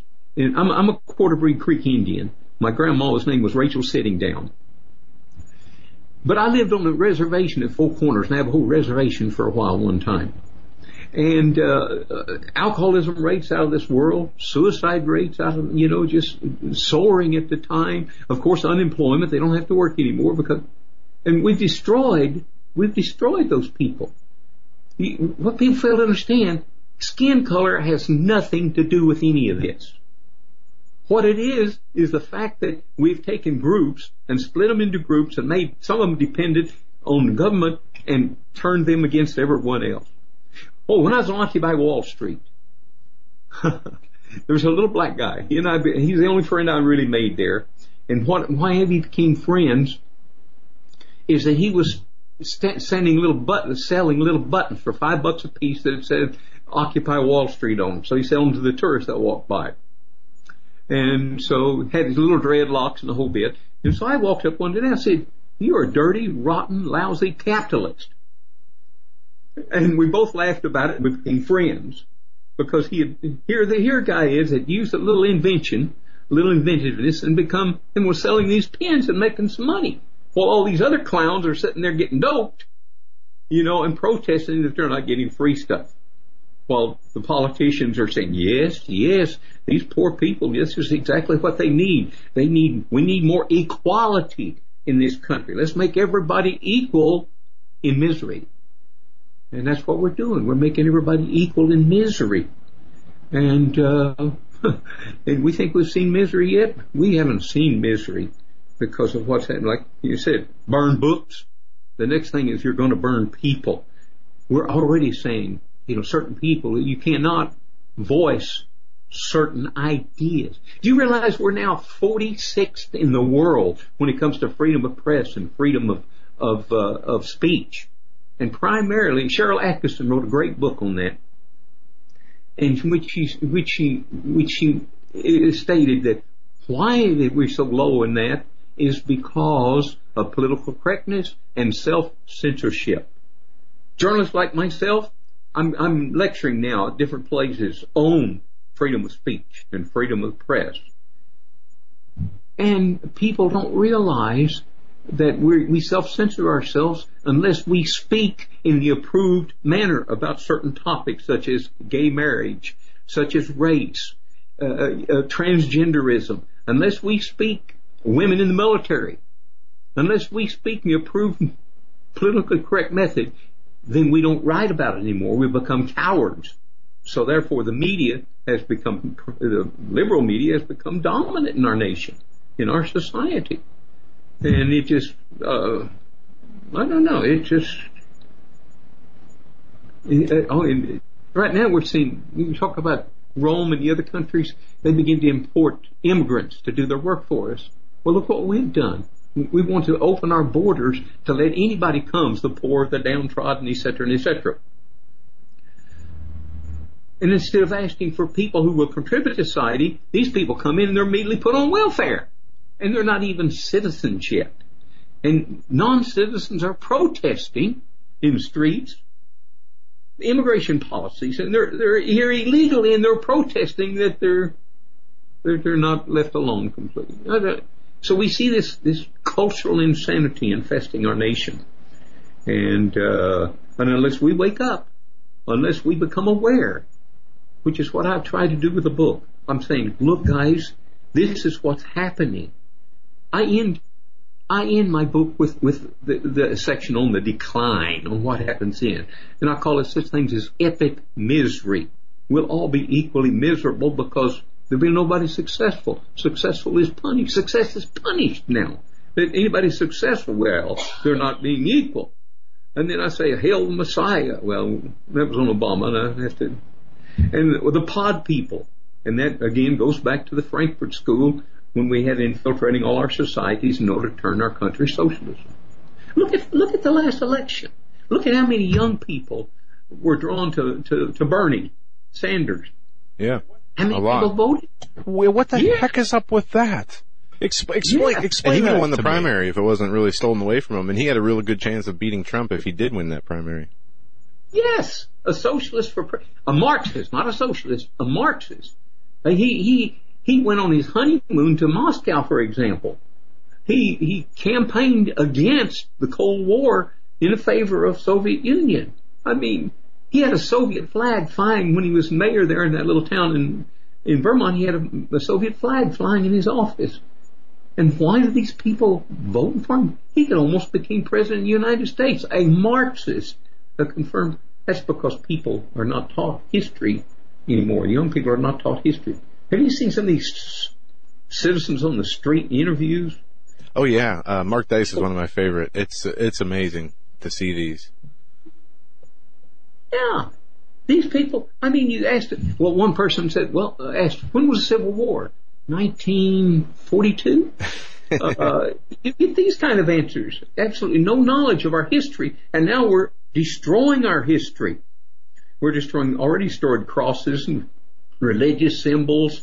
Uh, you know, the next thing is we begin to destroy people. Look what you, if you try to speak on a college campus now and you're concerned. Me? I go to a college campus, guess what's happened? We have a riot. Because, why? Because I speak something they don't want to hear that offends them, that is not equality, that is not part of the, of the dialogue of, of, of socialism. Charles, let me ask you this, and sorry for just jumping in here, but this is something that really gets me frustrated. When was it okay for people to uh, shut other people down, shut other people out, call them haters, racist, whatever the term is, for because they what they say offended you or other people? What because other people are offended in, in their emotional sensibilities, they think they can shut. They have the right now to shut another person out. When was the right to offend people implemented in this country to the point where uh, that right was taken away? Basically, it's been a right all throughout human history, but now, you know, how we better be careful. We don't want to offend anybody. When did that happen? Oh, it, it, it, like everything else, it was part of that march through the institutions, that long march through the institutions. It was a gradual thing. Uh, if you notice, first of all, you know, we on, in in high schools we begin to have bullies, and you were taught that no, you don't fight back against bullies. You, you give them your lunch money. Instead, you don't fight back. You don't fight back. It started with you don't fight back, uh, and, and then gradually it became well. If if you're a minority, and, and you speak, if you speak out against any minority, and it doesn't have to mean that you're speaking out against them as a race, but you're speaking out against certain conditions or something that's not, well, you can't do that. It was just a gradual, bit by bit by bit, and then pretty soon it just evolved. Most recently, under the Obama administration, actually, it really exacerbated, exacerbated under yeah. Obama administration, primarily because, I mean, look, pardon me, he lit up the White House when gay marriage was, was legalized in rainbow colors. Now, what kind of insanity was that? Yeah, that offended chose, me, you know. yeah. But you don't see them stopping be because of the offense on other people. Well, you can't be offended. You're conservative. Conservatives are not allowed to be offended by by burning of statues or toppling of statues or you know you're not allowed to be offended. But uh, so so, Mr. Sasser, uh, the, the, the one thing that I'm really con- uh, really concerned about is the speed in which we are seeing the events take place right now. This is breathtaking to me. The, the, as you mentioned, you know, you burn a book, you you you, you have to burn a body, basically.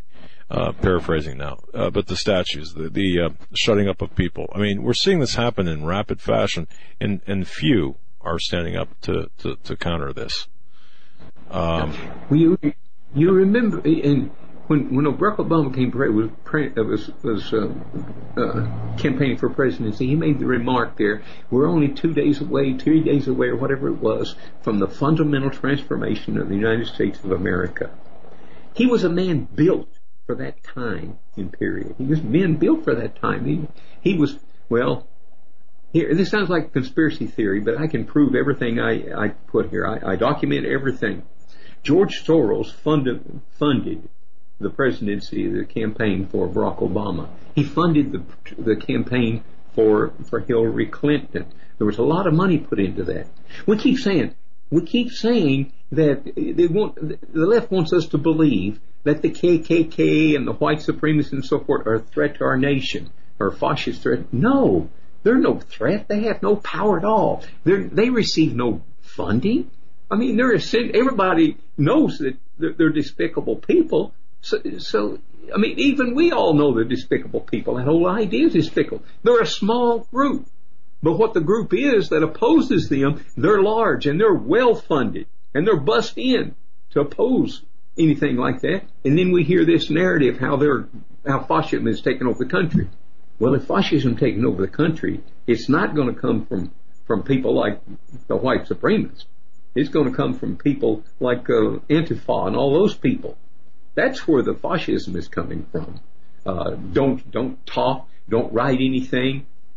Did you did you know that our books, our books are now on the internet are now being censored? Uh, that they're being uh, how so? If, if it, well, okay, I'll give you an example like Huckleberry Finn.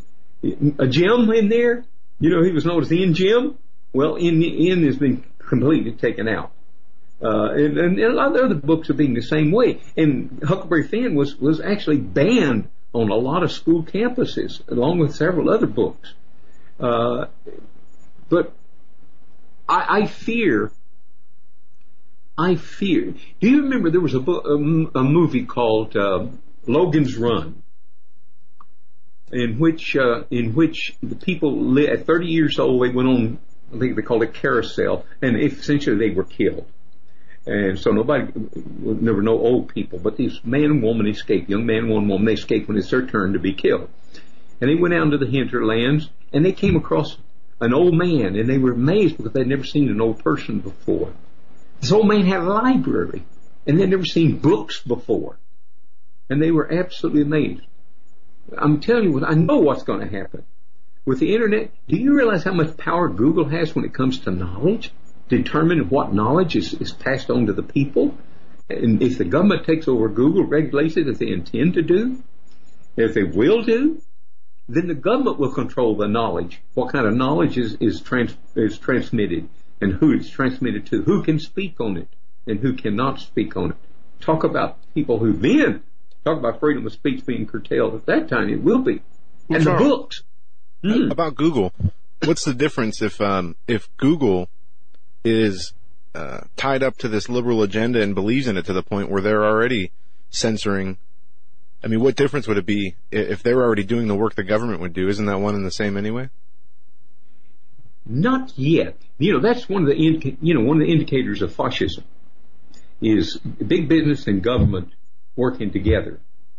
Uh, right. That's one of the things. So what you know if if if the government regulates that that company, theoretically it will still be a free independent company, but it will not be.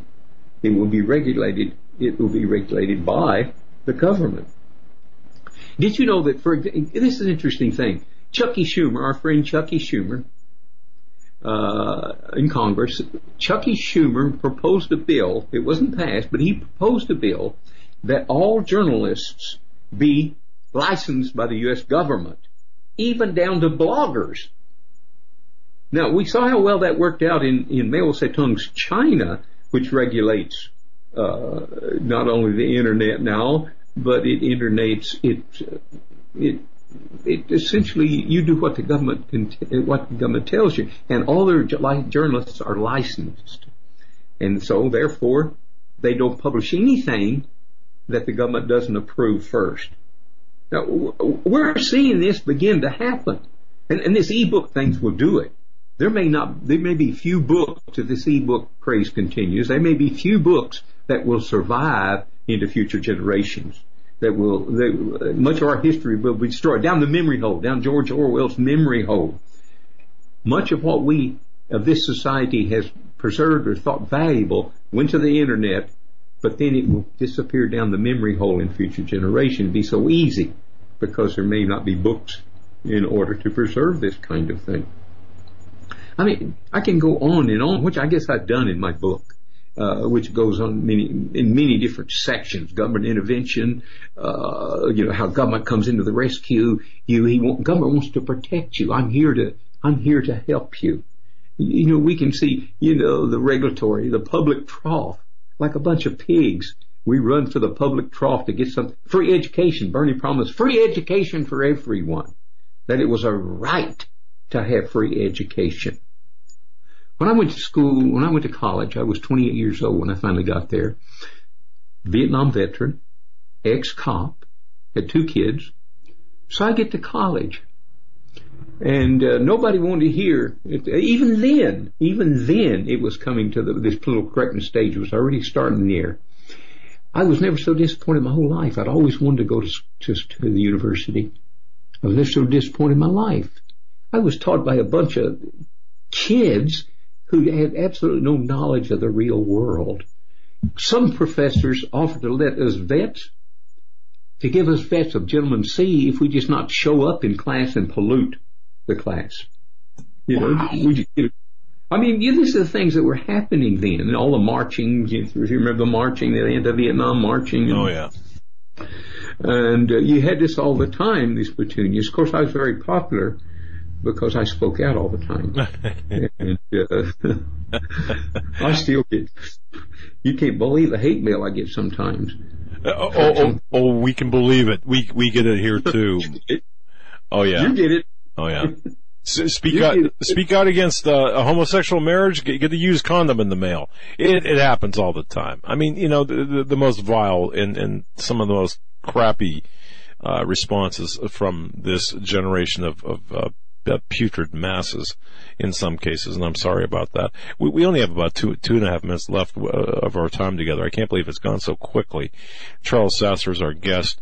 His book, Crushing the Collective, required reading, I believe, available at WND Superstore. It is um, uh, use promo code Hagmann when you go there. Uh, crushing the collective uh, WND Superstore author Charles Sasser. I want to, I want to thank uh, uh, Michael Thompson as well. Now you've got the last word with a minute and a half, uh, Mr. Sasser. Oh, by the way, let me ask you a real quick question. Uh, KFAQ, Pat Campbell, my good friend out there in Tulsa. You still live out there? I don't know if you know him yes, or not. Yes.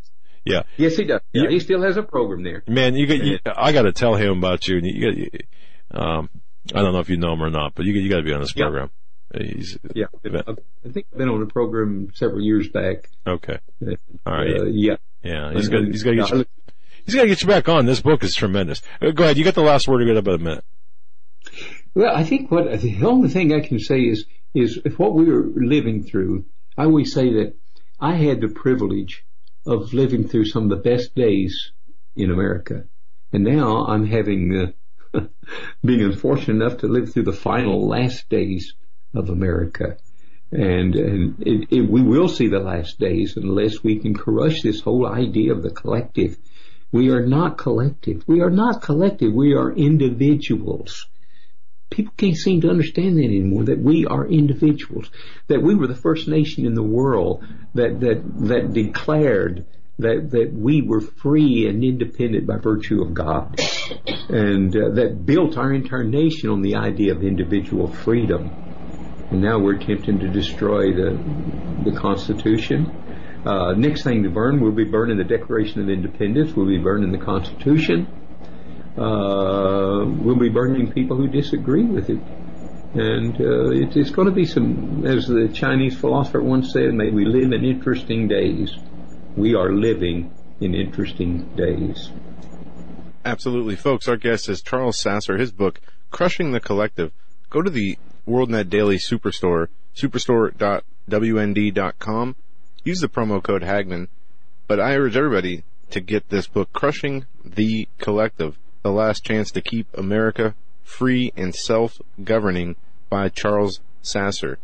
And a, a, guy that should be on every conservative radio and television show on the, on the planet. And I should say pre-order the book because it's not released until the 12th of September 2017. That's the publication date. We snuck one up. Yeah, we, we, we were very fortunate. Mr. Sasser, thank you so much for joining us. We are at the end of our interview. We hope to have you back on here in the near, near future as we, uh, continue to, to watch what happens in the world and how the country changes and it seems more and more like your book is right on the money for the times that we live in.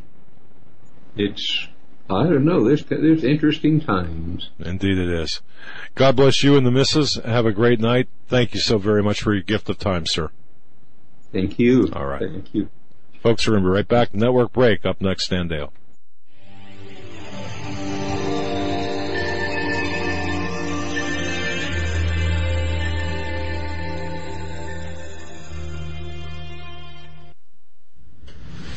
Just what kind of thriller predicts the future? In three days in the belly of the beast, Daniel Holdings wrote about the God particle before CERN actually discovered the God particle. In As the Darkness Falls, Daniel wrote about an Islamist terrorist confederacy that rose up out of Syria and declared a caliphate three years before ISIS was ever heard of. In his newest novel, Between the Veil, Daniel talks about a space between dimensions where supernatural beings can walk. He says that these novels are a warning from the Creator to his creation. Will war come to America? Will the world's economies collapse? Are we looking at increased earthquakes and volcanic activity? Will the United States fall into civil war? You can find all of Daniel's work at his website, danielholdings.com. That's danielholdings.com. All of these things and more are talked about in Daniel's books. To find out what's coming next, go to danielholdings.com. Worldwide demand is making coconuts one of the highest yielding cash crops available today. Coca-Cola, Pepsi, and many high net worth individuals have invested billions of dollars into coconuts for strong growth and solid long-term income. Yields could be as high as 18% or more per year. Capital appreciation and exceptional income for up to 60 long years would be an absolutely brilliant investment to pass on to future generations. Diversify wisely with direct ownership of fully managed coconuts on prime farmland close to the beautiful Costa Rican border. For more information, qualified accredited investors should go to profitsincoconuts.com or phone 855-888-6288. That's 855-888-6288. This announcement does not constitute an offer to sell securities or a solicitation of an offer to purchase. Offer made by prospectus only. 855-888-6288 or visit profitsincoconuts.com. Profitsincoconuts.com. You may never look at your city, town, or its people the same way ever again. Stained by Blood, a murder investigation based upon a true story by private investigator Douglas J. Hagmann. Using the character Mark Stiles, Hagmann takes you on a journey behind the scenes where the homicide becomes secondary to an underworld of satanic ritual abuse, child abduction, and even mind-controlled experimentation. For five years, a brutal killer remained on the loose, free to kill again. As Mark struggles to navigate the maze of bizarre twists and untangle a web of deeply hidden secrets kept by some of the most powerful and influential people in his community and beyond.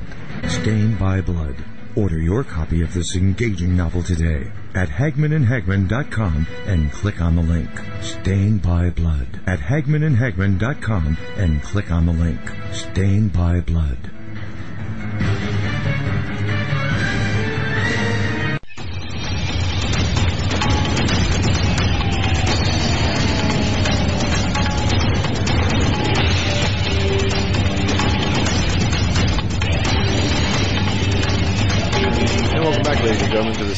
Final hour on this Tuesday edition of the Hagmann Report. Each and every Tuesday in the last hour, we are joined by Stan Deyo. His website is standeyo.com. Now, Stan has had the last few weeks to recover from a surgery he had that from when I, when I was talking to him earlier, I guess it was pretty successful. He said it was able to get rid of some pain that he had for a number of years. Stan, it's great to have you back. Great to have you back on the show. Good to be back, and you're right. I do feel like uh, bending over and touching my toes and all kinds of things I couldn't do for a long time. For uh, I guess my, maybe uh, biggest part of 22 years. Well, that's So- that's fantastic. Man, that's great. A lot of your listeners uh, emailed me and said, you know, during the time I was off and a little bit before that, that they were praying for my recovery and stuff and health. And I'm sure that those prayers, uh, you know, were effective, and uh, we were able to find a surgeon that would actually perform what they call exploratory surgery and get into my uh, area under the ribs there. And uh, she was able to immediately locate the problem and and cut it out. And uh, you know, the next day I felt like a million bucks. But um, I've had to take it easy, you know, not do heavy lifting, that kind of stuff. I've still got a couple of weeks on restricted activity, but uh, hey, I feel great. So thank the Lord for that. Well, that's wonderful, Stan. You can't beat that, especially after as long as you said you were dealing with the problem to to have Well, it go you know- after all taken away after all these years. That's gotta it's gotta make you feel good. Yeah, look, I I fell out of a tree uh, when I was cutting some stuff, and my ladder broke under me, and so I fell off the top of the ladder, and um, as it was collapsing, and uh, fell on my side to protect my neck. I put my arm under my neck and head there, and uh, anyway, it protected the neck, but uh, it kind of caused my body to bounce up. You know, the head and the feet bounced up and kind of compressed the rib cage and fractured a rib, and they didn't think it was worth. Um, the doctor didn't down at that time. Uh, worth uh, draining out the blood that formed uh, under my ribs. There was a big pouch of blood from the, the breakage, and now just leave it; it'll be absorbed. You'll be all right. Well, years passed, and it got worse and worse and worse, and I couldn't get a surgeon to get in there and, and fix it. They just didn't want to perform exploratory. And uh, finally, this lady up in the Springs, uh, she's a good surgeon. She said, "Look, I'll do it." Darn her, she didn't find it, and so I was so pleased. That's great, Stan. Well, we just got done with the uh, the solar eclipse. Looking at the show images page, folks, go to standeyo.com. On the right hand side, uh, on the right hand side of the mic, on the right hand side of the page, there's a button that says Show Images, and you can follow along with what Stan's talking about. He puts his research and, and findings there for us on the shows each Tuesday. So, where do you want to begin tonight, Stan? Well, eclipse is kind of current in most people's mind. You know, they were all uh, worried about earthquakes and stuff and splitting America in half and all that kind of stuff. And I've compared uh, the seven uh, days before the last seven days, in other words, over the last two weeks, uh, the earthquake map summarizing week at a time from the 8th to the 15th of August compared to the 16th to the 23rd. Of course, some of the earthquakes are called 23rd now because the, on that side of the planet we're getting earthquakes. So that really means today. But if you'll click on that uh, image 50 right at the top of the page, you'll see up at the top uh, the earthquake patterns across the lower 48 a week before last. And you'll see earthquakes in the New Madrid region there. You'll see um, earthquakes in uh, California, Oklahoma, sorry, in Oklahoma City around all the fracking's taking place. You'll see them in California in those little pathways of mountains and fault lines that go, sorry, that go up, um, you know, the, the west coast there and uh, inland toward uh, Yellowstone. Now, scoot down the, the uh, bottom part of that image and you'll see this week, after we've had the eclipse, well, you see the same earthquakes in the New Madrid region. You see the same earthquakes over on the west coast and up the mountain range toward uh, Yellowstone. So at the moment, I'm saying that, you know, the earthquakes in the United States anyway weren't triggered by that. But we do know that after uh, an eclipse like this, a solar eclipse, total eclipse, that historically there have been within, say, eight days to two weeks, uh, uh, significant earthquakes, but not, you know, always under where they pass. Uh, they would be like uh, 50, 60 miles either side of the, the path that the eclipse shadow was uh, forming. And so I'm, I'm reserving, you know, complete um, dismissal of, of the effect until we see what happens over the next week to two weeks.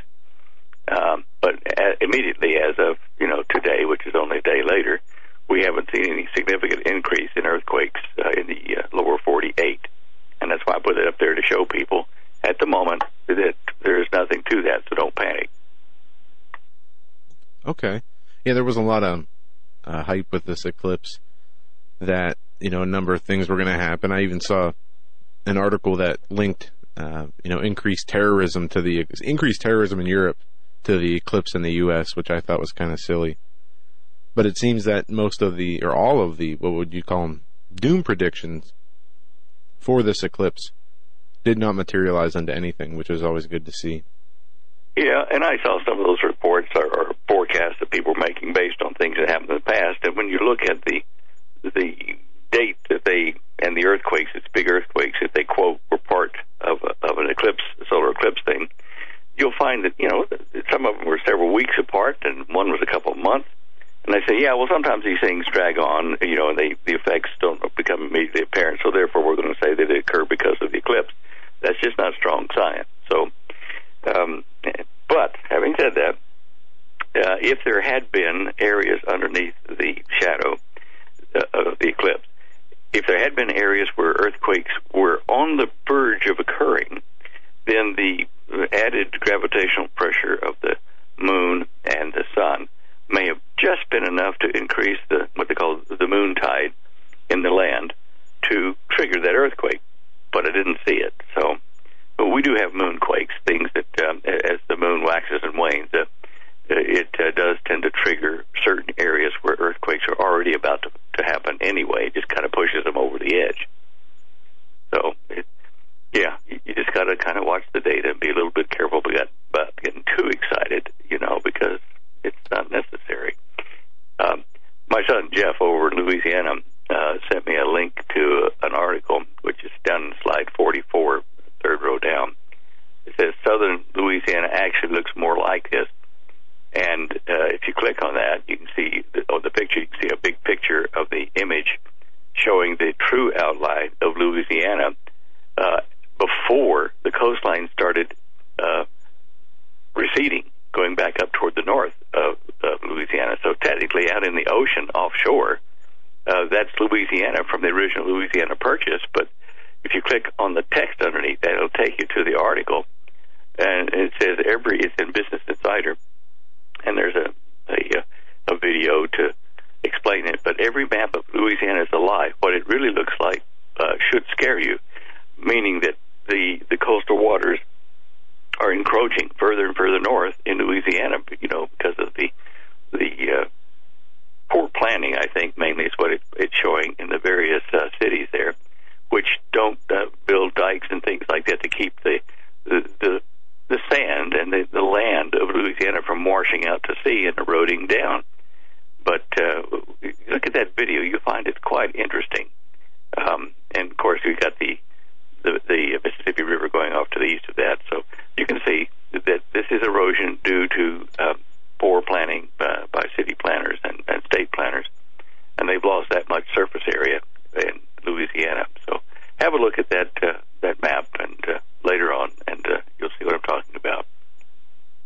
that's uh, that's very interesting. And I just looked at it. It says Louisiana lost 1,900 miles since 1934, I believe it was. That's recent, isn't it? Yeah, that is recent. Pretty interesting. Yeah, of course, my son lives over Louisiana, so but up in the north part, so I suppose that, that that's uh, personal of interest to him.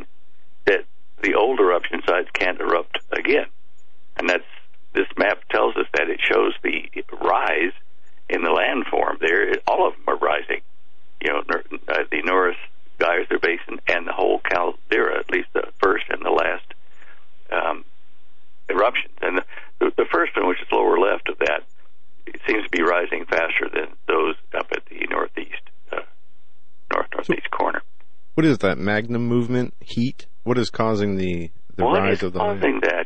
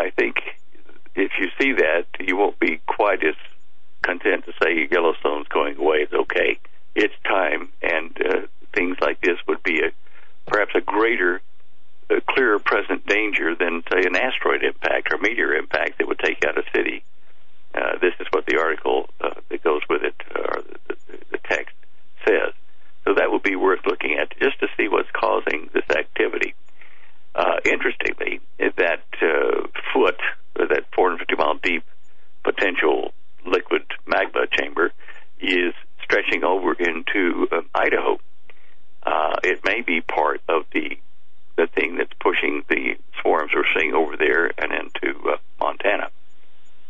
Tobacco word of image 42. Uh, Holly told me about something, and I started looking into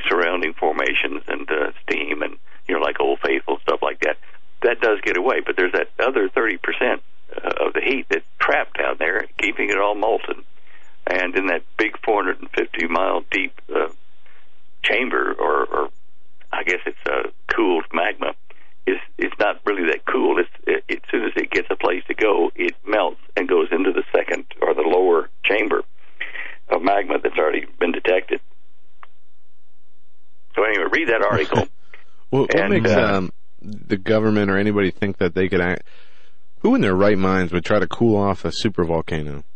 I don't know. I mean, uh, it,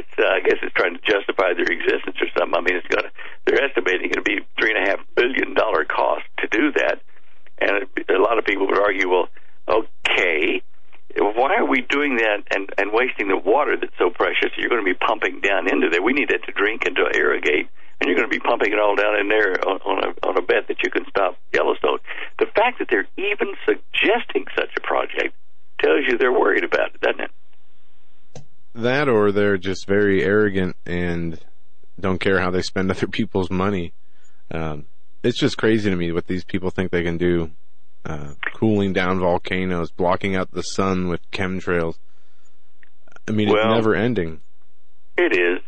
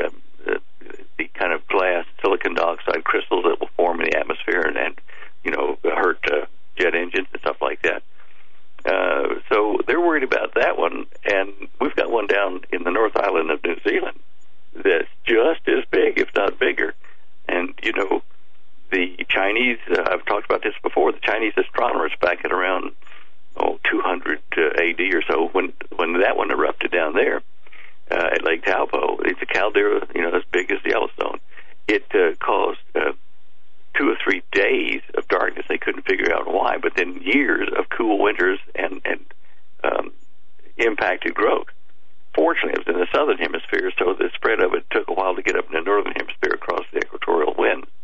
Uh, otherwise, we would have seen you know massive uh, famines, which would have hit like in Europe.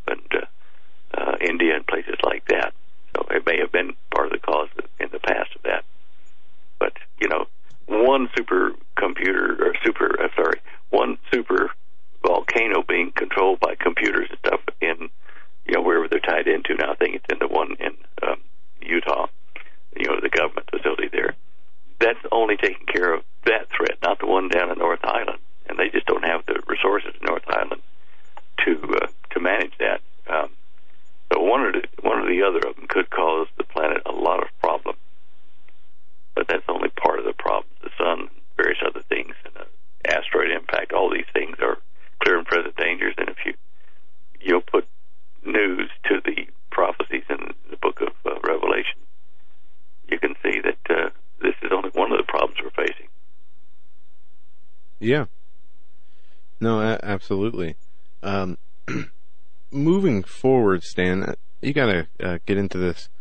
The image 46 and 47. Egyptian Sphinx with lion's body and woman's head. Greek Sphinx with woman's head and lion's body. So you have these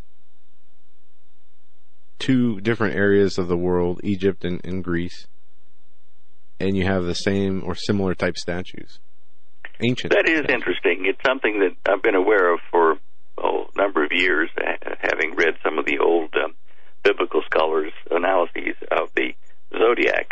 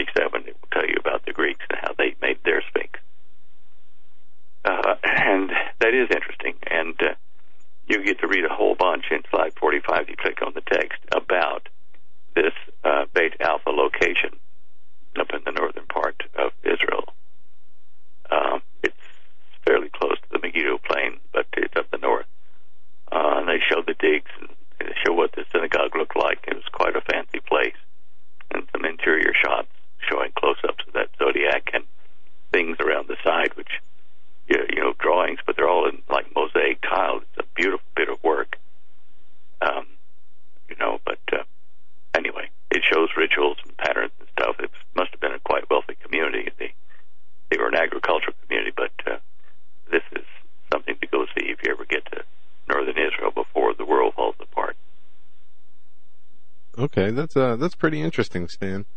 Especially you the, know, uh, I find weird image there. forty-five. Yeah, Image, that's uh, yeah. If you go down to the, the text in image 45, you'll see a lot of other photos taken inside that, and it's just really quite intriguing.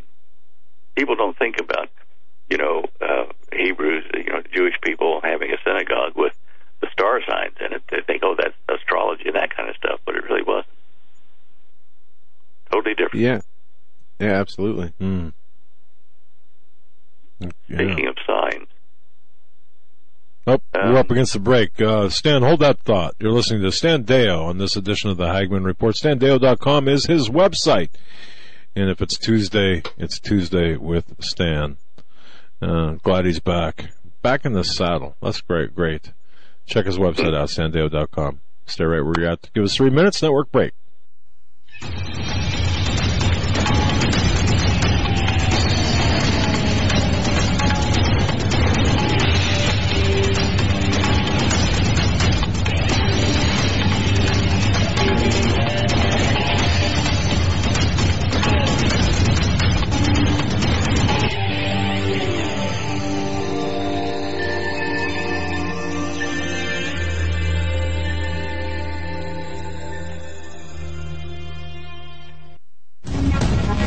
Visit HagmannReport.com for the news and articles that matter most. Stay tuned. We will be right back. shall be great tribulation, such as was not since the beginning of the world to this time, no, nor ever shall be.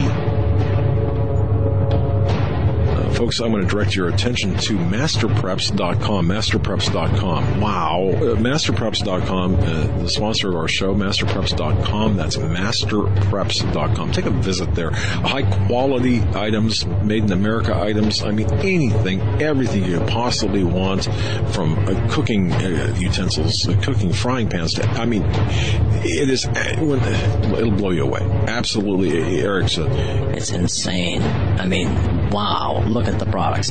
Folks, visit masterpreps.com. Again, welcome to the Hagmann and Hagmann Report family, masterpreps.com. I mean, wow, it's insane.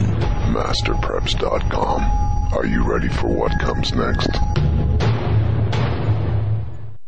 Hi, I'm Grace Gonzalez from Trading Close in the Woods. We are an American family-owned company founded and built on skills and knowledge gained from responding to 18 major disasters in the U.S. and around the world. We found that most people don't have enough food and water to survive, let alone any medicinals to save their life. We are offering 25% off our must-have American Heritage Remedies kit. It contains 12 homeopathic remedies, a booklet that goes over everything in your kit, and our brand new book, Major Disasters Lessons Learned. Just enter coupon code HAGMAN. In life or a disaster, you must be able to take care of yourself. You may not be a medical doctor, and your grandmother and your great grandmother probably weren't either, but they still knew how to minister to their family's health issues, and so can you. Check out our American Heritage Remedies Kit at www.trainedcloseinwoods.com. Your life may depend on it.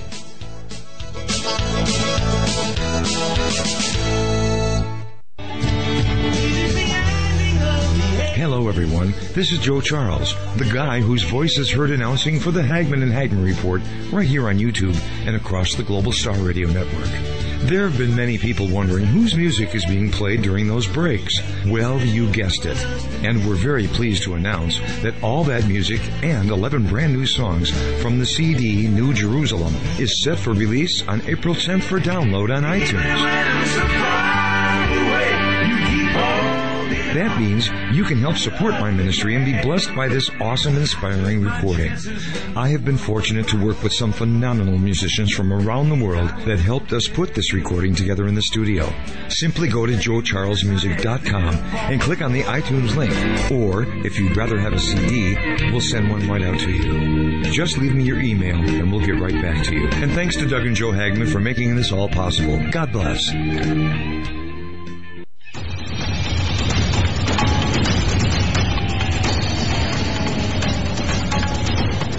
And welcome back, ladies and gentlemen, to this final hour of the Hagmann Report on this Tuesday. Today's the 22nd of August, 2017. Stan Deyo is our guest. Standeyo.com is the website. Make sure you go there, bookmark standeyo.com, as well as check out the show images page that he puts together each and every Tuesday that he comes on the show. Stan, where do you want to go from here?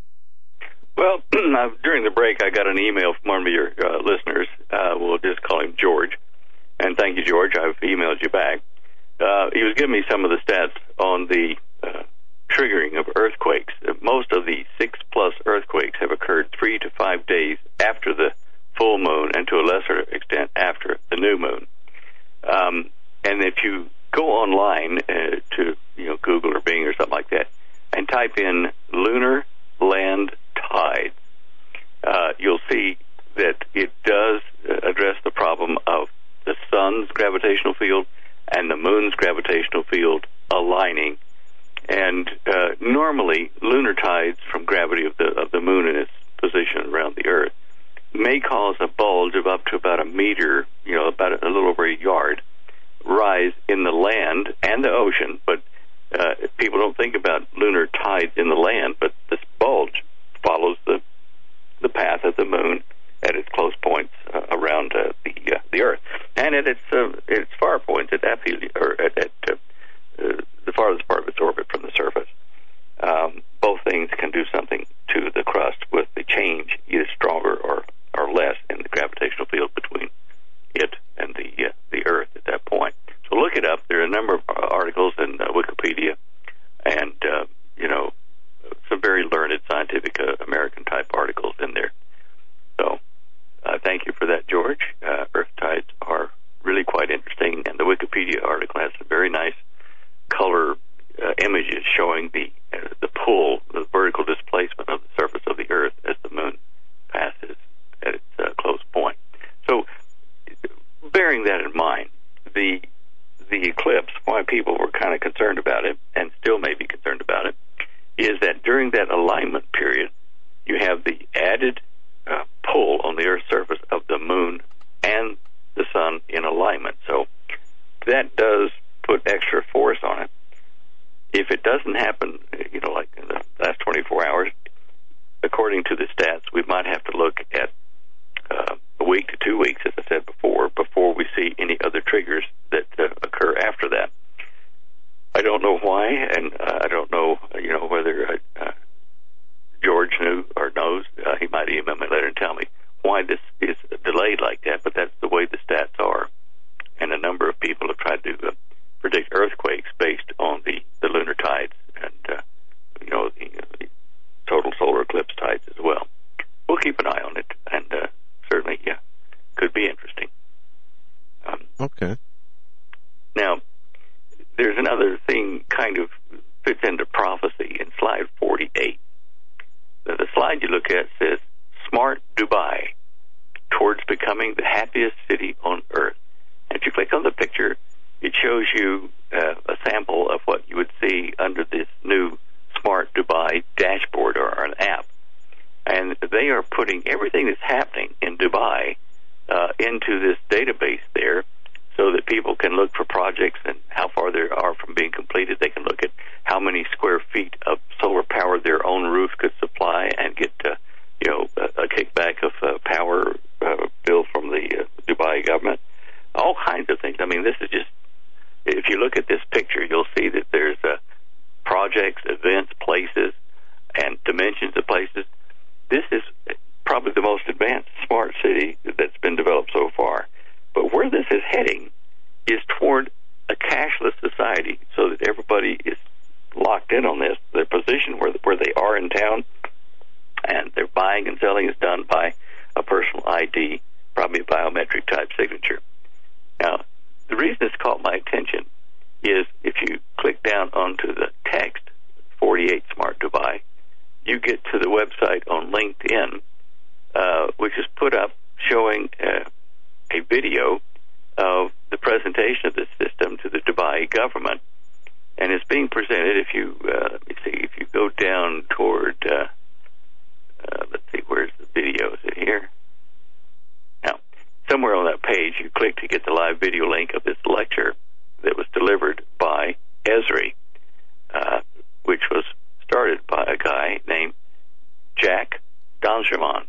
Now, It's at the very Jack bottom of the article, Stan. At the very bottom is the video. Yeah, At there the very is, bottom yeah. is the yeah. Yeah, at the bottom of the page. Now, Jack is there shown uh, turning the, the system over to the Dubai representative there. Now, it's interesting because in my first book uh, on the finding of of Atlantis and the Garden of Eden in 1989 uh, was the Vindicator Scrolls, you know, Volume 1. And I needed to have some 3D images of the Middle East made. At, at that time, these were very difficult things to get. There wasn't any Google Earth, that kind of stuff. There was only Jack and his team. Now, his company's called Esri, E-S-R-I. And um, Jack started it down there in Perth in 1977 when I was down there. So I got to, to have the advantage of all the databases they had of the world at that time, which included topographic maps that they could make 3D uh, viewpoints all around uh, Saudi Arabia, which I needed uh, to find the uh, Pillars of Hercules.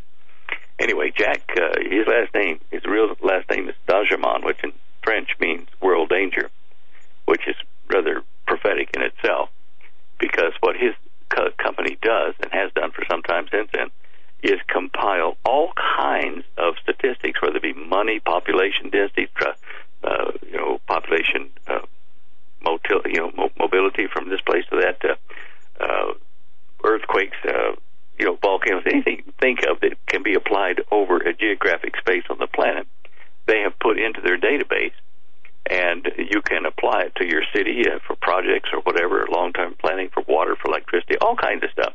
It's just, you know, it's better than Google Earth in that it, it just applies so many other factors and stats to a piece of dirt on the earth or to a piece of earth, uh, sea as well. I mean, it, it does the whole Megillah.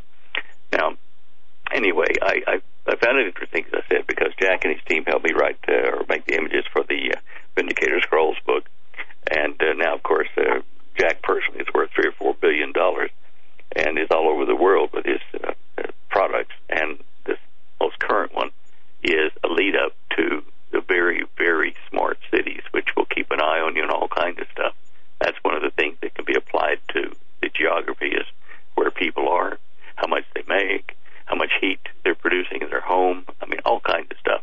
And, you know, ideally, I think this is a great idea to help manage and plan cities and, and uh, you know, agricultural projects and things like that. The big problem is that it, it's leading to a world government run by people that are not like uh, Jesus. That they, they aren't, uh, you know, the Creator's Son, the Creator that created the whole world and universe that we live in. And it means men, and uh, men are, or mankind is fallible, whether it be failing health or you know, dementia or whatever. People in charge of a global government are eventually going to abuse the power that this gives them, but not Jesus, obviously. Uh, so that's my my particular interest in this Dubai smart city thing. Israel has a few smart cities they set up, but they're not anywhere like this. Not yet, anyway. They're just cashless. Society thing. Yeah, and, and you hit the nail on the head. That's exactly what the, the goals of these things are is is to move towards a cashless society. And once you know everything's under the Internet of Things, and uh, we've seen it in, in places like Canada and I believe Sweden too, that you know you have all your infrastructure hooked up online where it can be monitored what temperature you set your thermostat at, what lights you use when you use them. Then you can have the government come in and say, well, you know, we you can only put your uh, air conditioning on to 76 today because you know uh, we're going to do it for you. We're going to control. You're you're you're losing all control of everything, including your ability to to purchase things, especially when they move away from the the cash, and that's always a big red flag in my book. And we've seen this done beta tests throughout Europe, where they have basically moved to 90 to 95 percent cashless. Yeah, jo- Joe's been really researching the heck out of this, Dan, and and it's it's coming quicker than than people Yeah, realize. it is. It is. Um, and speaking of Satan and the, and the world government, uh, in the last couple of weeks, I've also taken an interest in why every culture in the world has some kind of a dragon in their history. Uh, if you look at slide 36, these are just a couple of dragons. But if you click on the article, it takes you to um, the discussion of the different cultures and the dragons and what uh, they mean. For instance, uh, a three-clawed dragon is what uh, Japan usually draw their dragons with three claws. Um, yeah, there was, I think it might have been the European dragon. Uh, they had wings on theirs instead of just a, you know, a serpent with legs and a tail. But they were all dragons, uh, like, like dinosaur type uh, beings that, you know, shot out fire and either flew or were big. And I guess they could have, you know, been like the, some of these beetles we've seen that can mix two chemicals and make fire come out of their mouth. But uh, the number of claws that they represent on their dragons has a a, uh, a royalty type um, symbolism. Three claws is kind of okay. You can draw that on your your vest if you were uh, you know a knight in uh, in Europe when they were talking about the uh, dragons. But a four claw and a five claw are reserved for rulers, kings, you know, uh, dictators. The big the big uh, power structure had to have their uh, heraldry, their dragons have four or five claws. And at one time, if you had a four clawed thing on your your flag, your emblem, your pendant for your uh, castle, or you know for your knight or whatever, that was uh, instant death. If they caught you, they'd kill you for wearing a four clawed dragon image on your clothing uh, or, or on your uh, your standard. I, I just you know I'm I'm entranced with this because all these cultures have dragons in them, and, and of course the Jewish and Christian culture certainly has that. Um, why? You know, why do they all pick this this reptilian snake-like serpent, and they're not all Christian nations? You see what I'm saying, or Hebrew nations? Oh yeah, and and Stan, with uh, one thing that was interesting about the eclipse is I've read a number of articles uh, before Monday on the different culture interpretation of the eclipse, and many ancient cultures believed the eclipse was a a dragon swallowing or attempting to swallow the sun, and this just reinforces the uh, you know the the mythology of the dragon creature, and it makes you wonder what what makes these cultures um, not only get into the, the mythology of dragons, but to make statues and and uh, different things about uh, this creature. It's it's very interesting, and it does tie in prophetically and, and scripturally with what you were just saying. You know, I, I thought uh, about down in South America. I think it was over in Peru or in that region somewhere where they found a bunch of uh, stone carved toys for children that were hundreds of years old. You know, like uh, uh, Aztec type time, or maybe even before that. And um, but these children's toys were showing the children like dolls playing with uh, dinosaurs or walking beside them. And these were really good representations in stone of what dinosaurs look like. So you think, well, okay, so what? Well, the the the uh, European world, the Western world, didn't even know about dinosaurs or bones of dinosaurs until the late 1800s. And at first, they thought the first bone they thought was a, a giant, you know, a giant uh, person. But it turned out to be a bone of what became the terrible lizards, you know, the the dinosaurs. And so, how did these people in South America carve these toys uh, unless they were living dinosaurs in that time, which is like in the last 2,000 years? So even before that, did the Chinese and uh, the other cultures see or have written records or drawings of these dragon-like creatures that were real? Uh, whether they they breathed out fire or not, I don't know, but they could fly. We know that pterodactyl. You know, there are certain types of of dinosaurs that could fly. Um, and before the flood, they could fly because uh, of the density of the uh, the atmosphere. The Earth, I, I tell you, was about 25% smaller in diameter than it is now, and gravity was about one, little over one and a half times stronger than it is now. So the atmosphere was thicker, and these heavier dinosaur birds could fly with their leather wings. They could, they were pushing against a very dense air, and uh, so they could get up there and fly easier than they could today. Which is probably one of the reasons if we were ever to clone you know, from tissue that's found to be alive, if we were able to clone a, a flying dinosaur again, it wouldn't get off the ground because the air is too thin and the oxygen is too thin as well. It was all all that was thicker and, and more uh, dense uh, before the flood, before the Earth expanded to its current diameter.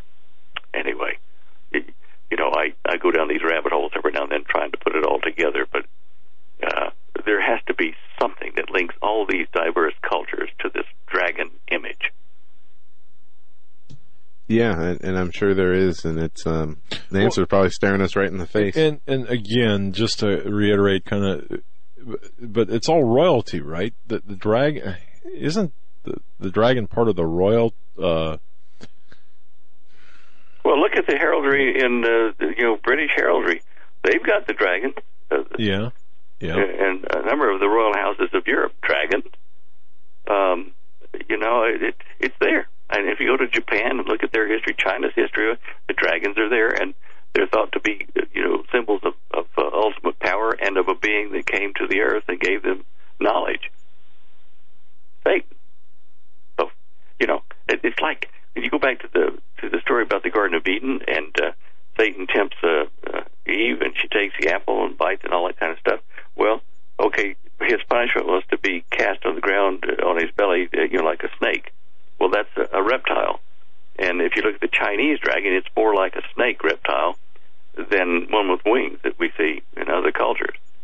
Uh, the wings just may indicate that it ascended into the heavens or can fly. And we know that, that uh, God has uh, uh, relegated Satan to his domain is uh, the prince of the air.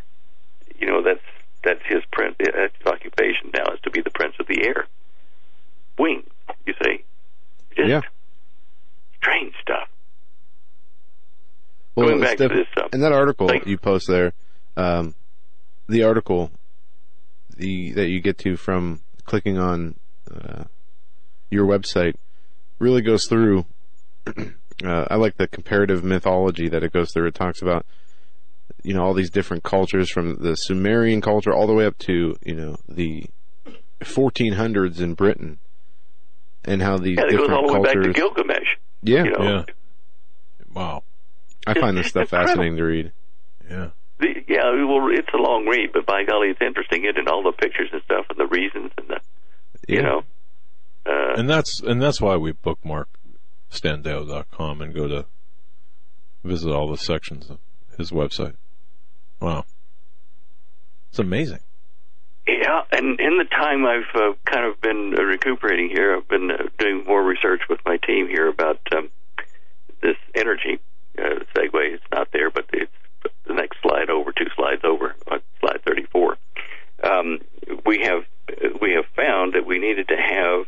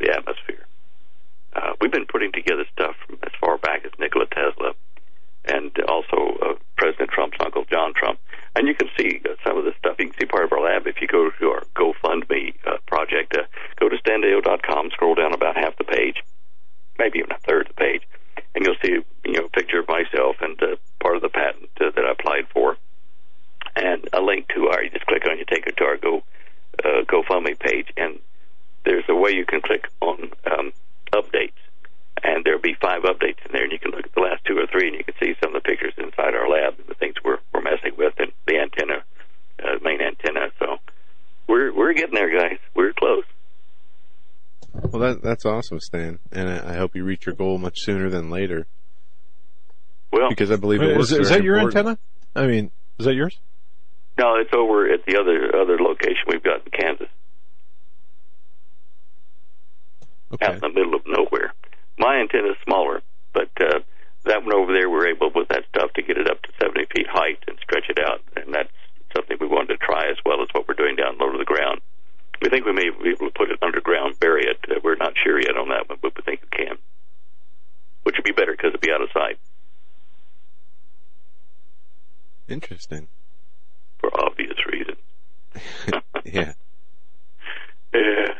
Stan, I want to yeah. go here. I know a number of our listeners are very interested in the September 23rd, 2017 planetary alignment.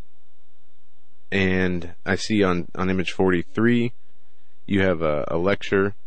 Somebody gives a, a lecture, I think it's a pastor, on the date there. And then you also have, uh, back to the eclipse, Mark, Pastor Mark Biltz goes into more detail about the historical and biblical significance of the eclipse.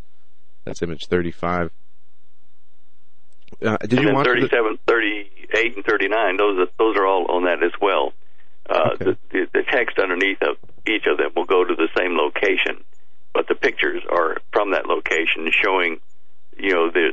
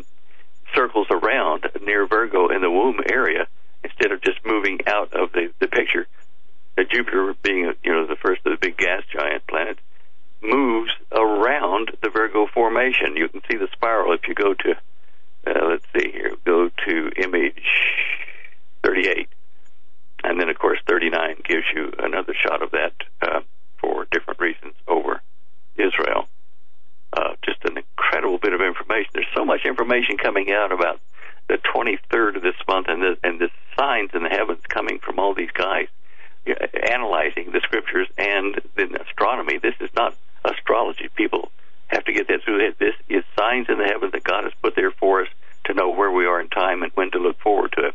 And He has, Jesus has said that He's going to deliver the bride, the church, who are looking for Him. The five wise virgins who got their faith, their candle lit, and are waiting for His return. Not like the five foolish that run out of, of uh, look, of faith and it, look, I'm going to go back to church. We're going to have a picnic this week. It's those of us who know he's coming, looking up for his coming. We are going to be delivered. We're going to be kept from the time of the judgment and the tribulation. And if America's being judged pretty soon, right now, I can feel it already happening to us. Then I think the rapture. I could be wrong, but I think the rapture is sometime this year or early next year. Wow. Could be wrong. Okay. Could be Yeah, wrong, guys. I know that there are different viewpoints on it. But Yeah, you know, it's it's it, honestly the way I feel about it, Stan, is we can have an intellectual discussion about it. Um, I, I think, I, look, I, I think you're right. I mean, the signs in the heavens were placed there by God. God, God put them there. We're supposed to be able to use our intellect to interpret them. We can disagree on ti dates, times, and all that stuff. But, but the Yeah. bottom, but, but but who cares? I mean, uh, it, it, honestly, I mean, when I say who cares, I mean who cares about um, in the end, we- we're still we're still we're still on the same team. We're still going for the same end Yeah, result. You know, it's not going to change Yeah. anything. It's just it's just the way it is. But I find it fascinating. Now, I, I'm going to ask you before the uh, program ends. Um, there there was a close encounter, or is is there has it happened yet? An asteroid, um, like coming real close to the Earth?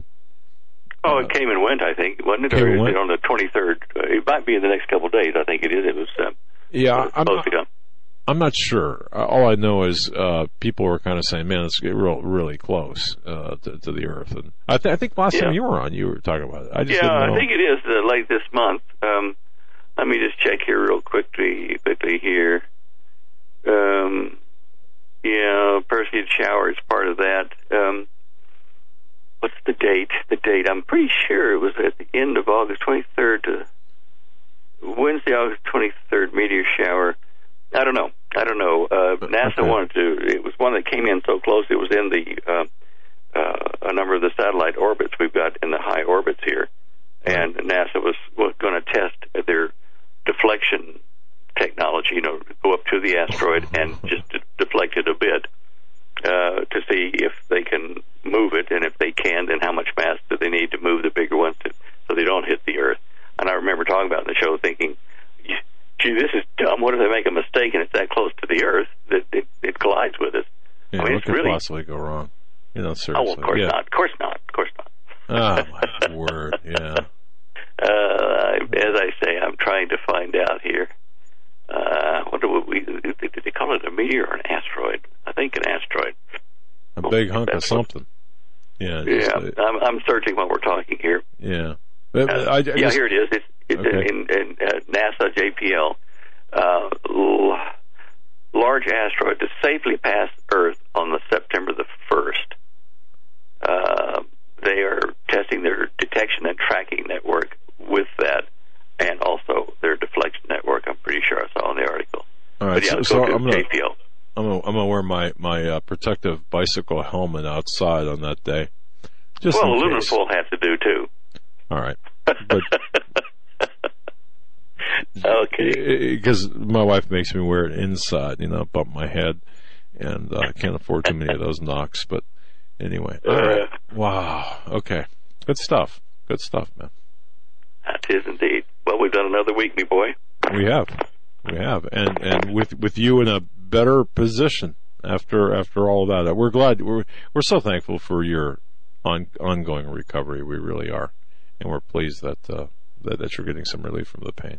So. Thank you. I am very pleased too. It's been two decades and a bit, and it's really time to. It went away, which it did. Well, thank you, Stan. Praise God, yeah. And that's great. Uh, and we hope it continues to heal up well and, and for an even speedier end of your recovery. And thank you for well, joining us my tonight. my nurse here is telling me that she's keeping an eye on me, so I can't uh, exceed the weight limit of stuff I can lift right now. But um, hey, it's only two or three more weeks, and I can be normal again. You can't beat that. Stan Deyo, standeyo.com. Thank you so much, Stan. We're at the very end of the show. You have a great evening, you and Holly both. Folks, we'll be back here tomorrow. Until then, stay safe. God bless. Have a great night.